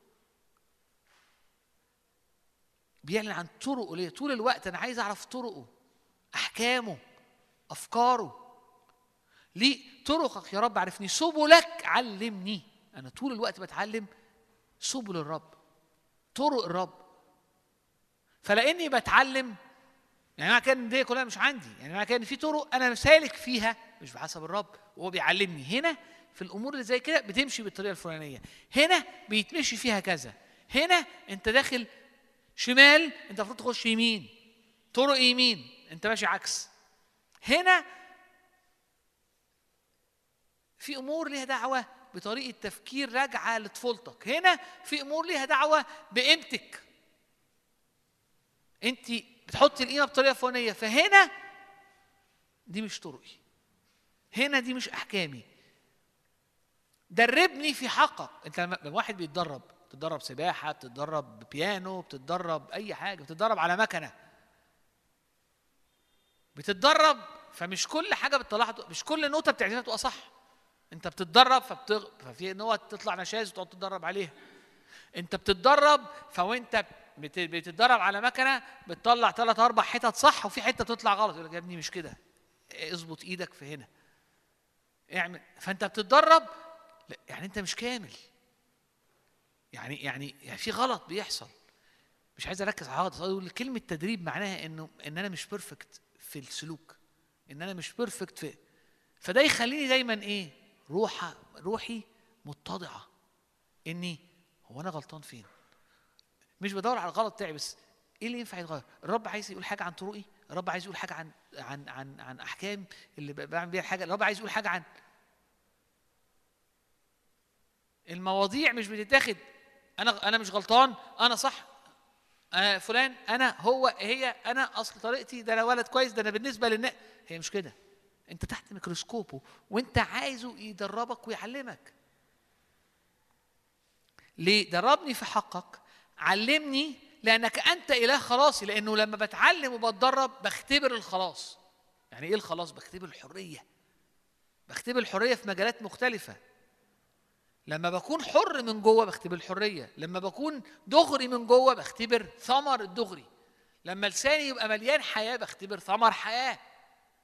فهو أنت عايز خلاص لكن مش عايز الطرق. أنت عايز خلاص لكن محتاج إنك تدرب في الحق. أنا عايز مجد أو عايز بر أو عايز فمحتاج إني زي زي داوود. يا رب روح منسحقة أنا عايزك تعلمني. I am teachable. ليك وللجسد. يعني عن طريق إن أنت تكلمني أو أو ناس حواليا تكلمني وبمتحن الأمور. يدرب الودعاء. ال- الوديع ده اللي هو إيه؟ زي زي حمل بيستقبل. مش شرس يعني يعني يعني بقول لك إيه يعني ده كلب شرس مش هتيجي جنبه. لكن ده آه، حمل وديع تلطفه وتلعب معاه وممكن لو لو في حاجة عايزة تتظبط في عايز يعني ع- بلاش عايز تسرح له الكلب ده عايز تسرح له شعره لو دي هتسرحه له لو كلب مفترس هتسيبه. لو لو حاجة مفترسة متعورة عايز تعالجها مش هتعرف تعالجها غير لما تديها حقنة تنام أو تضربوها حاجة عشان تنام لأنه لأن هو حتى بتحاول تعالجه وهو مفترس مش هتعرف تعمل حاجة لو لو حيوان وديع وعنده مشكلة تعرف تعالجه فالوداعة إن أنا ما بقاش إن أبقى شخص متواضع إن شخص وديع إن شخص. مستعد أ- أمتحن ده ده. دي الكواليتيز دي الحاجات اللي الرب بيها ينفع يد... يعني هو بي... عشان يدربك في الحق تكون وديع يدرب الودعاء في الحق. طب أنا مش عايز أتدرب في الحق. ماشي. لو أنت مش ماشي في فكرة إنك بتتدرب وإنك بتكبر في الحق وإنك كده هيبقى في رجاء مباطل. وهيتعب قلبك. لأنه في الحقيقة اللي حاصل جوانا هو اللي بنأكل ثمره. حماقة الرجل. تعوج طريقه. هي هي هي روعة. أمثال 19 3 أنا أنا طو... أنا معل... هي الوعظة أنا ما طولتش قوي بس هي الوعظه تقيلة. أو يعني إيه توبيك زي ما بيقولوا مش مش لذيذ. يعني أنت مش قاعد متسلي في ال... أنت قاعد يعني بيتحط عليك. ف لكن أنا بخلص. حماقة الرجل تعوج طريقه. وعلى الرب يحنق قلبه بروزها كمية الناس اللي عندها مرارة من الرب بسبب أمور في حياتها مش كل الناس لكن كتير قوي من الناس دي الآية دي تنفعهم. حماقة الرجل تعوق طريقه. يعني إيه؟ الحماقة هنا ضد ضد الحكمة. يسوع هو الحكمة. حماقة يعني إني مش إني مش قابل التدريب مش قابل التعليم مش قابل الحق. مش بستقبل الحق وبستقبله ويبقى جزء مني. فلأن حياتي مش شبعانة بالحق وعايش بطريقة عادية بيتسمى ده حماقة. فحماقة الرجل لأني مش مليان بيه. فبسلك مش بطرقه. فطريقي معوج وأموري مش سالكة. فحماقة الرجل أمور فيا لأن أنا مش مليان حكمة لأن أنا مش مليان آه، آه، آه، بالحق لأن أنا مش مش مش يقول إيه؟ إنه بكل قلبك وبكل ما ليك اقتني الحكمة لأنها أهم من الجواهر. لأن أنا مش عامل كده لأن أنا مش قاعد قدامه لأن أنا مش وديع فمش بتدرب في الحق لأن أنا مش آه، مش مش طالب إن هو آه، يعرفني طرقه ومش مركز في سبله. حماقة الرجل بتعمل إيه؟ تخلي طريقه معقرب معوج. دنيته مش سالكة. الرب بيعاقبه الرب ما بيعاقبوش الرب ما بيعاقبوش. هو بيزرع برسيم وبيطلع له في أرضه برسيم. هو ما زرعش شجر تفاح. هو بيزرع برسيم ومستني شجر التفاح. هو هيطلع لك برسيم. آه بس البرسيم ما بيتباعش بفلوس وكده. أنا وما كنت فاكر ان أنا هيطلع لي آه، هيطلع لي مش عارف إيه في الأرض وده غالي. أنا طلع لي شوية برسيم ده رخيص. إيه انت زرعت برسيم. انت طرقك انت حماقة الرجل تعوق طريقه. فيحصل إيه؟ لأنه أحمق برضه أو لأنه الطبيعي بيحصل إيه؟ إن الشخص بيعمل يحصل له في أجواء. الرب كلمة الرب تقول انها المفروض يحصل كذا، الرب كان وعدني بكذا. حماقة الرجل تعوق طريقه وعلى الرب يحنق قلبه.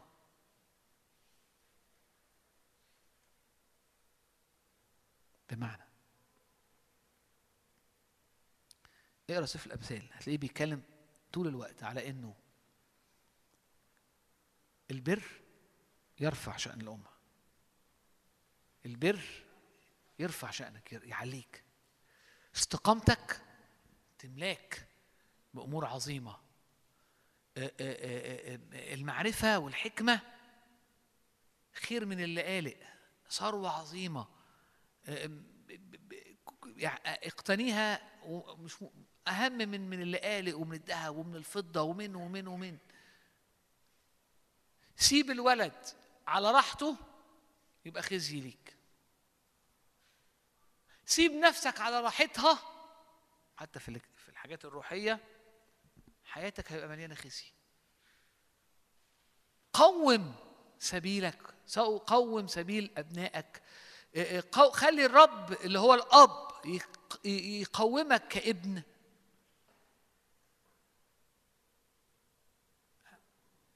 هتنجح وهتشبع وهتختبر أيام السماء على الأرض.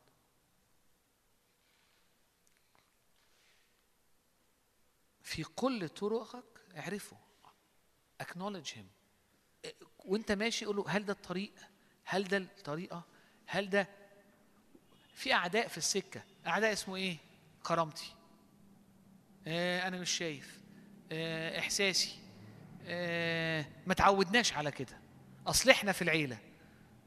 أصل مفروض. آه آه، الموضوع مش مريحني. هو كتير هو على روحيا ممكن ما تبقاش مرتاح لحاجات بس كتير قوي الجسد ما بيبقاش مرتاح. برضه. يعني في أمور كتيرة أنت بتقول عليها لأ مش عشان هي روحيا أنت مش مرتاح لها لكن لأن أنت أنت شخصيا مش مرتاح لها. فأنت هي طالعة جواك فتحس لأ أنا الموضوع ده تعبني فمش عايزاه. يعني أو الموضوع ده مش مريحني فمش هعمل كده. أنت مش هتعمل كده عشان أنت الجسد عمال يصوت مش عايز يعمل كده. بولس قال أقمع جسدي. يعني بخليه تحتية. مرة تانية أو في النهاية الكتاب اتكلم عن الموت والقيامة. دفنا معه في المعمودية عشان نسلك نقوم معه ونسلك في حياة جديدة في جدة الحياة. اختبارات دي اختبارات متكررة. إنه في نعمة منسكبة لكن دايما جوا جوانا في أباطيل دايما جوانا في آه، آه، أمور مش من الرب في أمور متوارثة في أفكار في أشاعر في أمور بيرميها العالم. بحتاج لتنقية. بحتاج إنها تعدي في أوقات تدفن ويحصل قيامة لأمور الروح والأمور دي تموت. يونان عدى بده فخرج من الحوت عشان يصنع آية من الآيات الغريبة إنه بلد وثنية غير عادية تتوب. بيقولوا إنه قعدت سنين بعد كده ما بتخرجش حرب. يعني الملوك بيخرجوا كل سنة حرب. قعدت سنين ما يخرجوش حروب. الملك ما يخرجش حروب. في في شوية حاجات لذيذة يعني ممكن انت تبقى تدور عليها على سهلة على الإنترنت تقعد تسأل وت- وت- وتدور وت... لكن حصل تغيير عظيم. واحد جاي من مين ده؟ لا وشعبه ما كانش متغير. شعب إسرائيل في الوقت ده ما كانش يعني في أحسن حالاته. وده راح للمملكة دي والمملكة كلها مملكة صعبة. في ترقية. في حاجة حصلت. ولكن اللي بيحصل ده ليه دعوة بأسلوب حياة في الرب بياخدك في بطن الحوت. في أمور بتموت. أباطيل أنا كنت متمسك بيها بتتساب. فالنعمة اللي كانت منسكبة وأنا تاركها من غير ما أشعر سهل بس بل- بلقطها تاني أو بتتسكب عليا تاني أو بسهولة بقى أنا بروح تاني وبحتضنها فبختبر أمور غير عادية. بلغة العهد الجديد الصليب.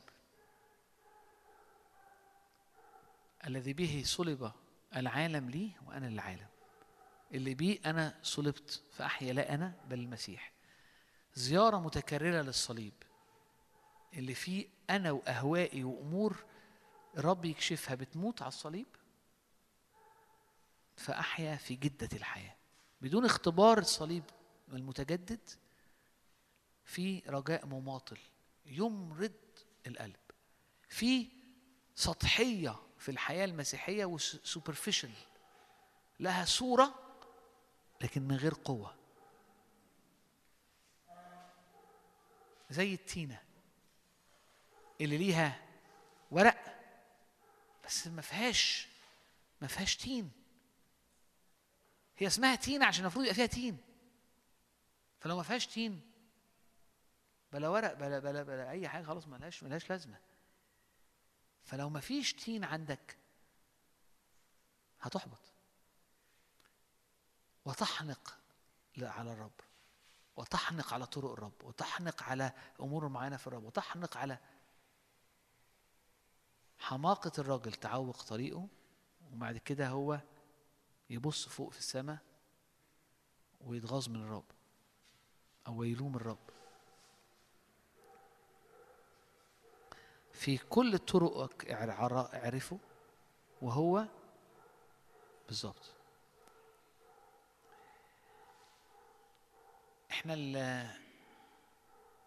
إيماني إنه الرب يعني إحنا أول مرة نتكلم إحنا بقالنا سنتين ثلاثة بنيجي كل أسبوع ما مش فاكر إحنا اتكلمنا على ال- ال- الإيمات قبل ولكن كتير بيبقى لأنه أنت داخل على لأنك داخل على أرض جيدة.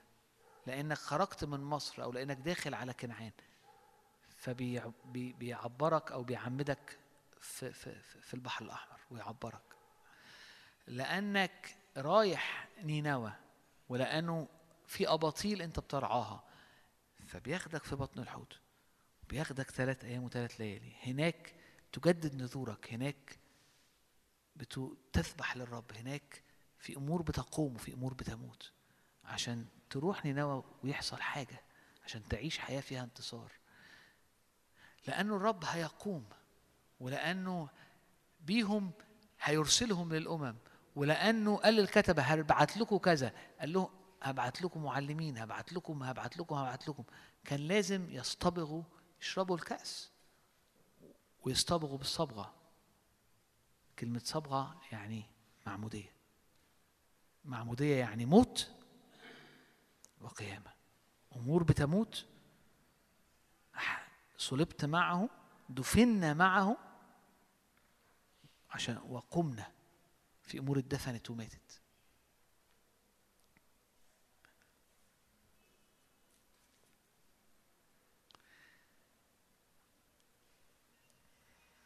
لأن الرب آتي بك إلى أرض جيدة هنا هنا بقى ال- الرب آتي بك إلى أرض جيدة. عشان تخش الأرض دي لازم تعتمد لازم لازم في حاجات تموت وحاجات تقوم. لازم في تنقية لازم في أباطيل. على قد ما هتمشي السكة على قد ما هتخش مع الرب على قد ما هتسمح له انه انه على قد تكون أمين في الحتت دي. على قد ما هتتغير إلى تلك الصورة عينها هختم بالف... ب- ب- بالحاجة اللي, شعرت بيها في الصلاة. لما موسى وقف قدام الرب قدام العليقة النارية رأى وسمع الأرض اللي وقف عليها صارت أرض نا... أرض مقدسة أرض نارية أرض مختلفة عن بقية الأراضي. وهو خرج من هناك إنسان مختلف. ولكنه خرج بتكنولوجيا جديدة على رأي دكتور نادر كلمه تكنولوجيا. خرج ب ب ب بحياة جديدة. فيها إيه؟ فيها إنه بيقف دايما قدام المجد قدام على الجبل. فصار موسى كل شوية يخش يقف قدام الرب يقف قدام المجد يقف قدام الرب يأتي الرب ويخش موسى يقف قدامه وجها لوجه. والكتاب بيقول إن اذا لنا ثقة بالدخول النهارده لقدس الأقداس عشان نقف قدام وجها لوجه عشان نعيش نفس الحياة دي. فطول الوقت هو بيقف وجها لوجه وجها لوجه مش تسلية مش بس تشجيع مش بس إنه بيديني قوة لكن تنقية. بتغير إلى تلك الصورة عينها صورة نارية. في برص بيطلع ويحي أنا. إنسان نجس الشفتين. في تأليم في تغيير.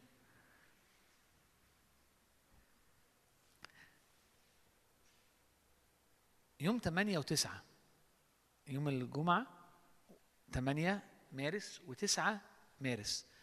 في مصر في المقطم عندنا حدث مهم. عندنا سيندي جيكوبس جاية اسمها سيندي جيكوبس وهنعمل يوم مهم. وهنطلع الناس اللي عايز تيجي من هنا هنطلع أتوبيس يوم الجمعة. يوم الثلاث 12 سندي هتيجي اسكندرية. هي اللي طلبت تيجي اسكندرية. ما تعرفش هي هي بقى هي كانت جاية المفروض جاية مصر. قالت له أنا في محافظة عايز أروح اسكندرية. قلنا لا إحنا عندنا اجتماع في اسكندرية.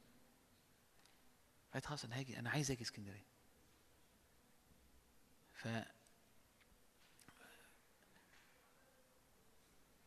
اليوم ده هيبقى يوم ليه دعوه بال- بالبل- بالمدينة. ليه دعوه بدعوتك وحياتك في الخدمة وصوت الرب ليك وصوت الرب للمدينة. يوم 12 هنبتدي بدري هنا واليوم ده مش لينا بس. يعني الناس اللي معانا أي كنيسة أي خدمات ادعوا الناس. مش ملوش أي دعوة بالاجتماع. يعني ده مش بابليستي للاجتماع.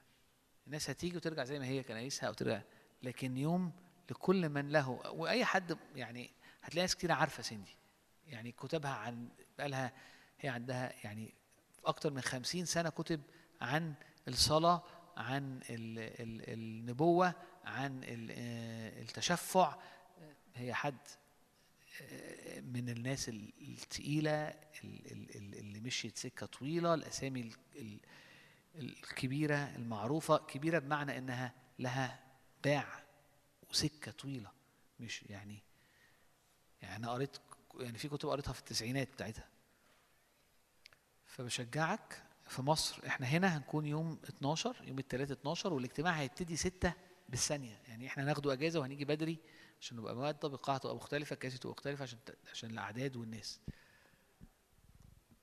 إيماني إنه كان لسه ميشو يشارك معايا إنه حاسس إنه كأنه المية كأنه ساندي كأنه الوقت ده النهارده إعداد مجيء ساندي كأنه رب ينادي على المياه العميقة اللي في البلد اللي إنها تخرج الأمور اللي الرب حاططها وكان بيشارك معايا ورا.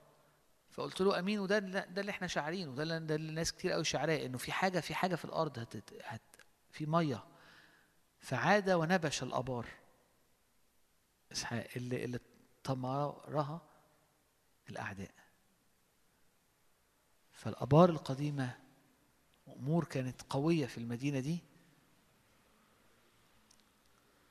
الرب هي هيعملها. وإيماني إنه الكلمة بتاعت النهارده أو ال لا، الإعداد.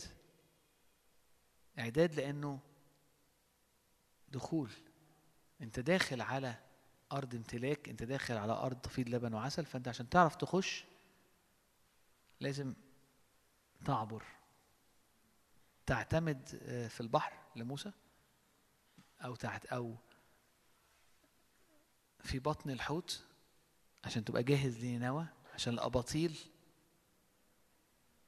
تصلب وأمور الرب تقوم فيك فتروح آه، وتحيا في نينوى بقوة الشهادة وتصنع وتكو قبل ما تصنع تكون وتصنع. يعني الفكرة إنك تكون حاجة عظيمة فت- وتصنع أمور عظيمة. أمين؟ أمين. خلينا نعبد بقى خلينا ناخد وقت اللي إحنا سمعناه نكرس قلوبنا نحطه قدام الرب نبقى available لربنا. آمين okay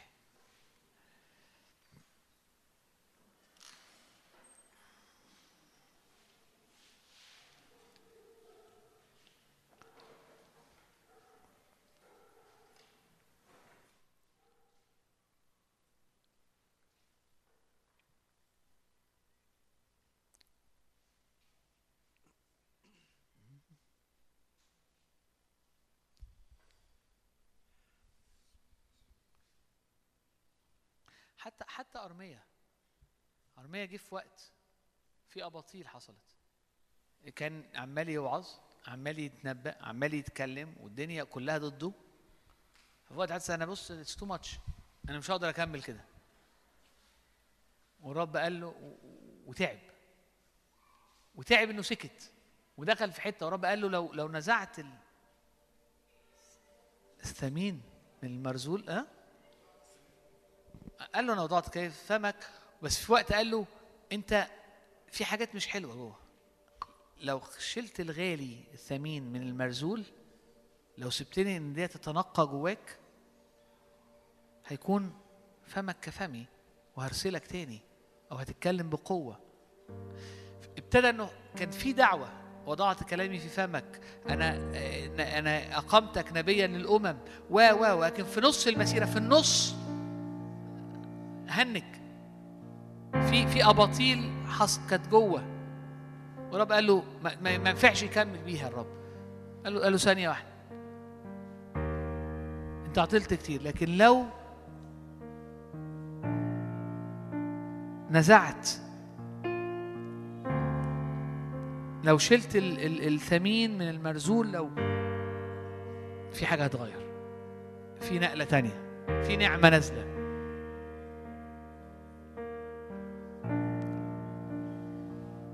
الصليب مش حاجة بنوعظها أو بنسمعها في أول الحياة لما نعرف الرب. الصليب معانا السكة كلها. الموت معانا السكة كلها. أحيا لا أنا. لا أنا. بمعنى إنه في أنا كتير قوي في أمور كتير قوي في أمور متوارثة في أمور داخلية. كل شوية تتصلب تتصلب بتتصلب في بطن الحوت. أباطيل وأمور. طول السكة. لا أنا. لكن خليقة جديدة لكن المسيح يحيا فيا. ليعيش الأحياء لا لأنفسهم ولا بأنفسهم بل لل وبي الذي مات من أجلهم. عايش لي وعايش بيه المسيح فيكم رجاء المجد.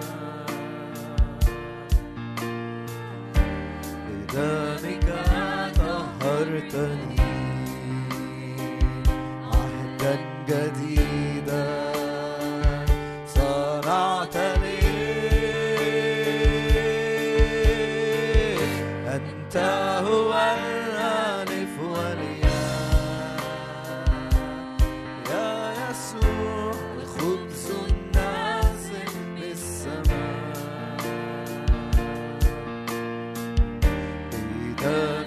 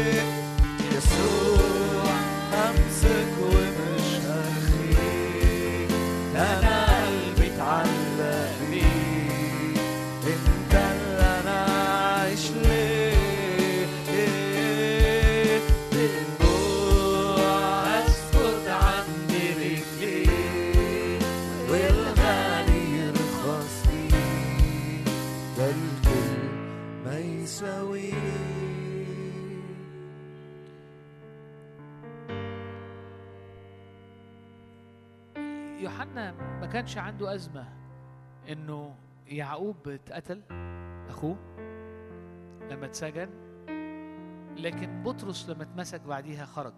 الرب خرجه. ما عملتلوش أزمة. اشمعنى أخويا مات في السجن وأخو أندراوس آه، جه الملاك وخرجه؟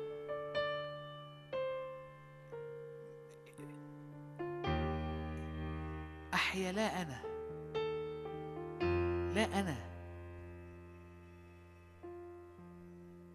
ال- الفوكس ال- ال- ما كانش أنا. كانوا قال كده بولس نحن ننفق وننفق لأجل الرب.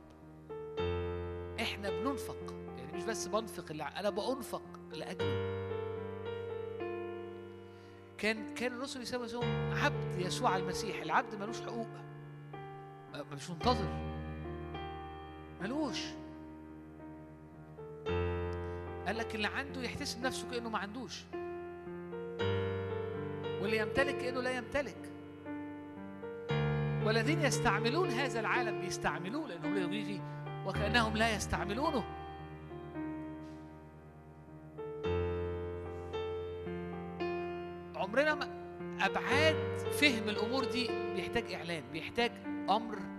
يكشفه في مسيرة علمني طرقك عرفني سبلك دربني في حقك.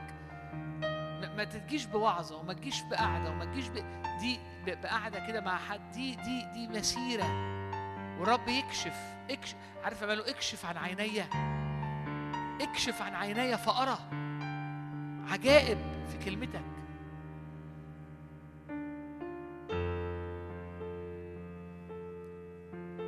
بولس قال ما كان لي ربح.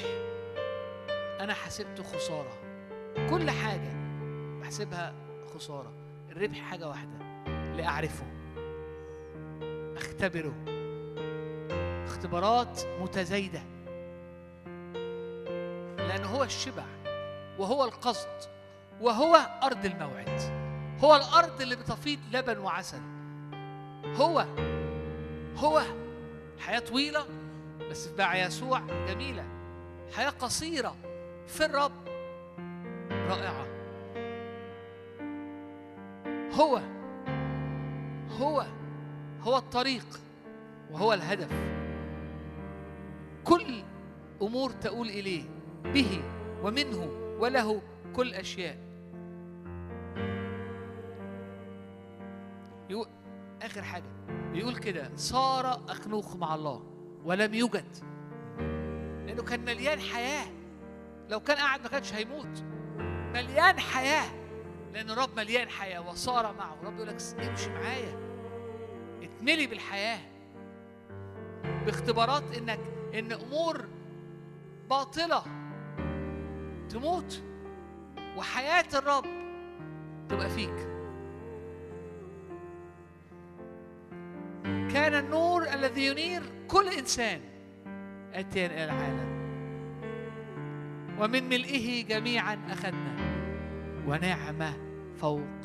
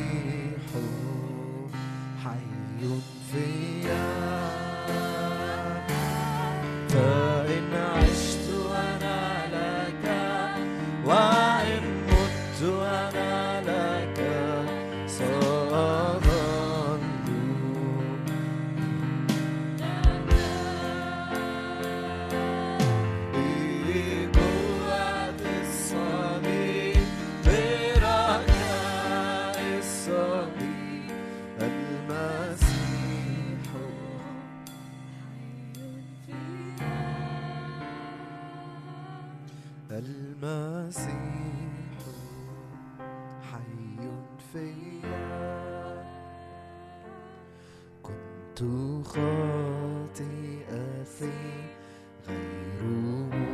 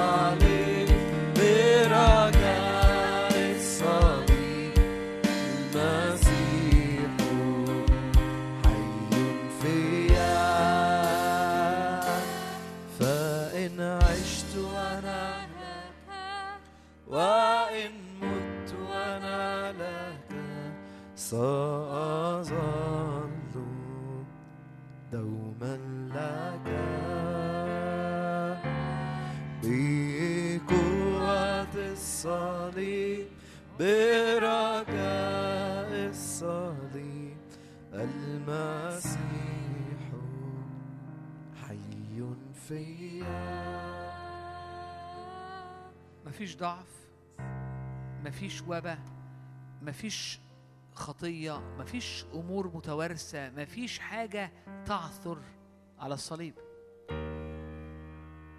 أنت بتحطها على الصليب وهي بتموت. أنت بتموت على الصليب فكل ما هو عتيق بيموت. مهما كانت ضعفك مهما كانت نجاستك مهما كان نفسيتك في الصليب في علاج بالموت. سر عظيم. هذا سر عظيم. الحل هو الموت. إن لم تقع حبة الحنطة وتمت لا تأتي بثمر يموت أمور فاسدة وتقوم حياة المسيح فيك. تموت أمور متوارثة ويقوم دي إن إيه السماء. لما ينكسر لما تنكسر القارورة رائحة الطيب تملى البيت. ايا كانت الدنيا البيت ايا كانت الدنيا صعبة إزاي؟ جوه قارورتك في طيب. الصليب كسر للقارورة وخروج للطيب. الصليب موت لكل ما هو صعب لكل ما هو خطية لكل ما هو جروح. لا أنا. حتى لو حساسية حتى لو أنا شخص حساس. النفسية دي. الصليب الصليب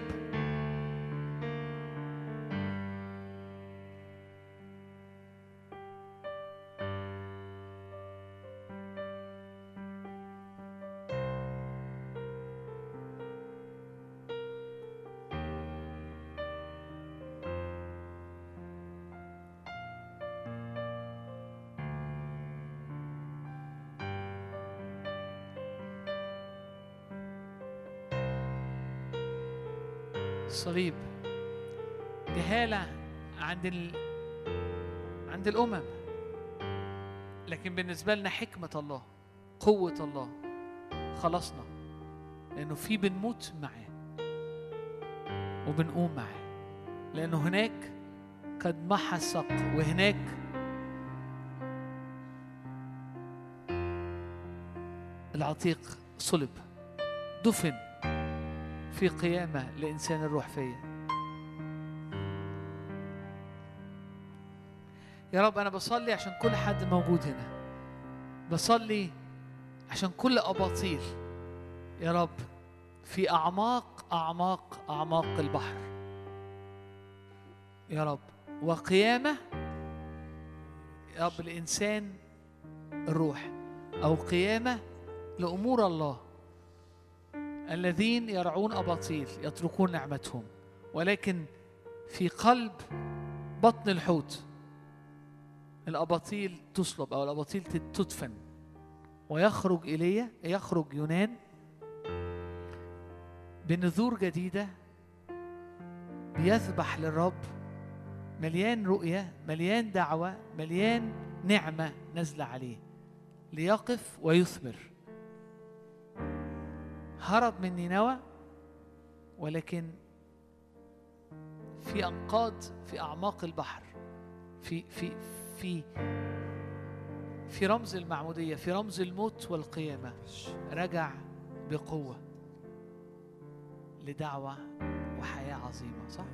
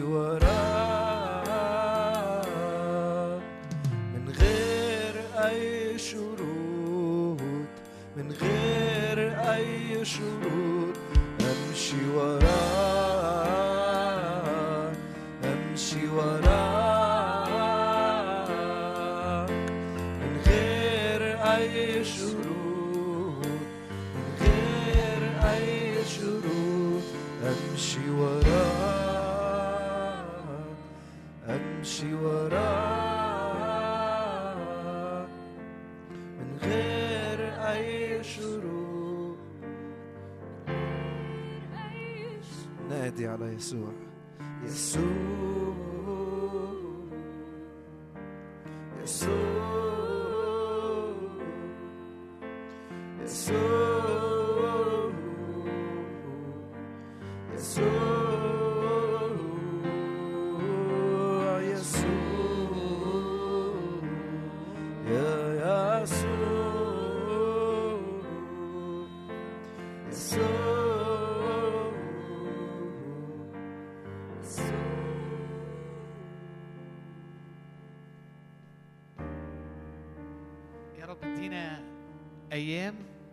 أسابيع.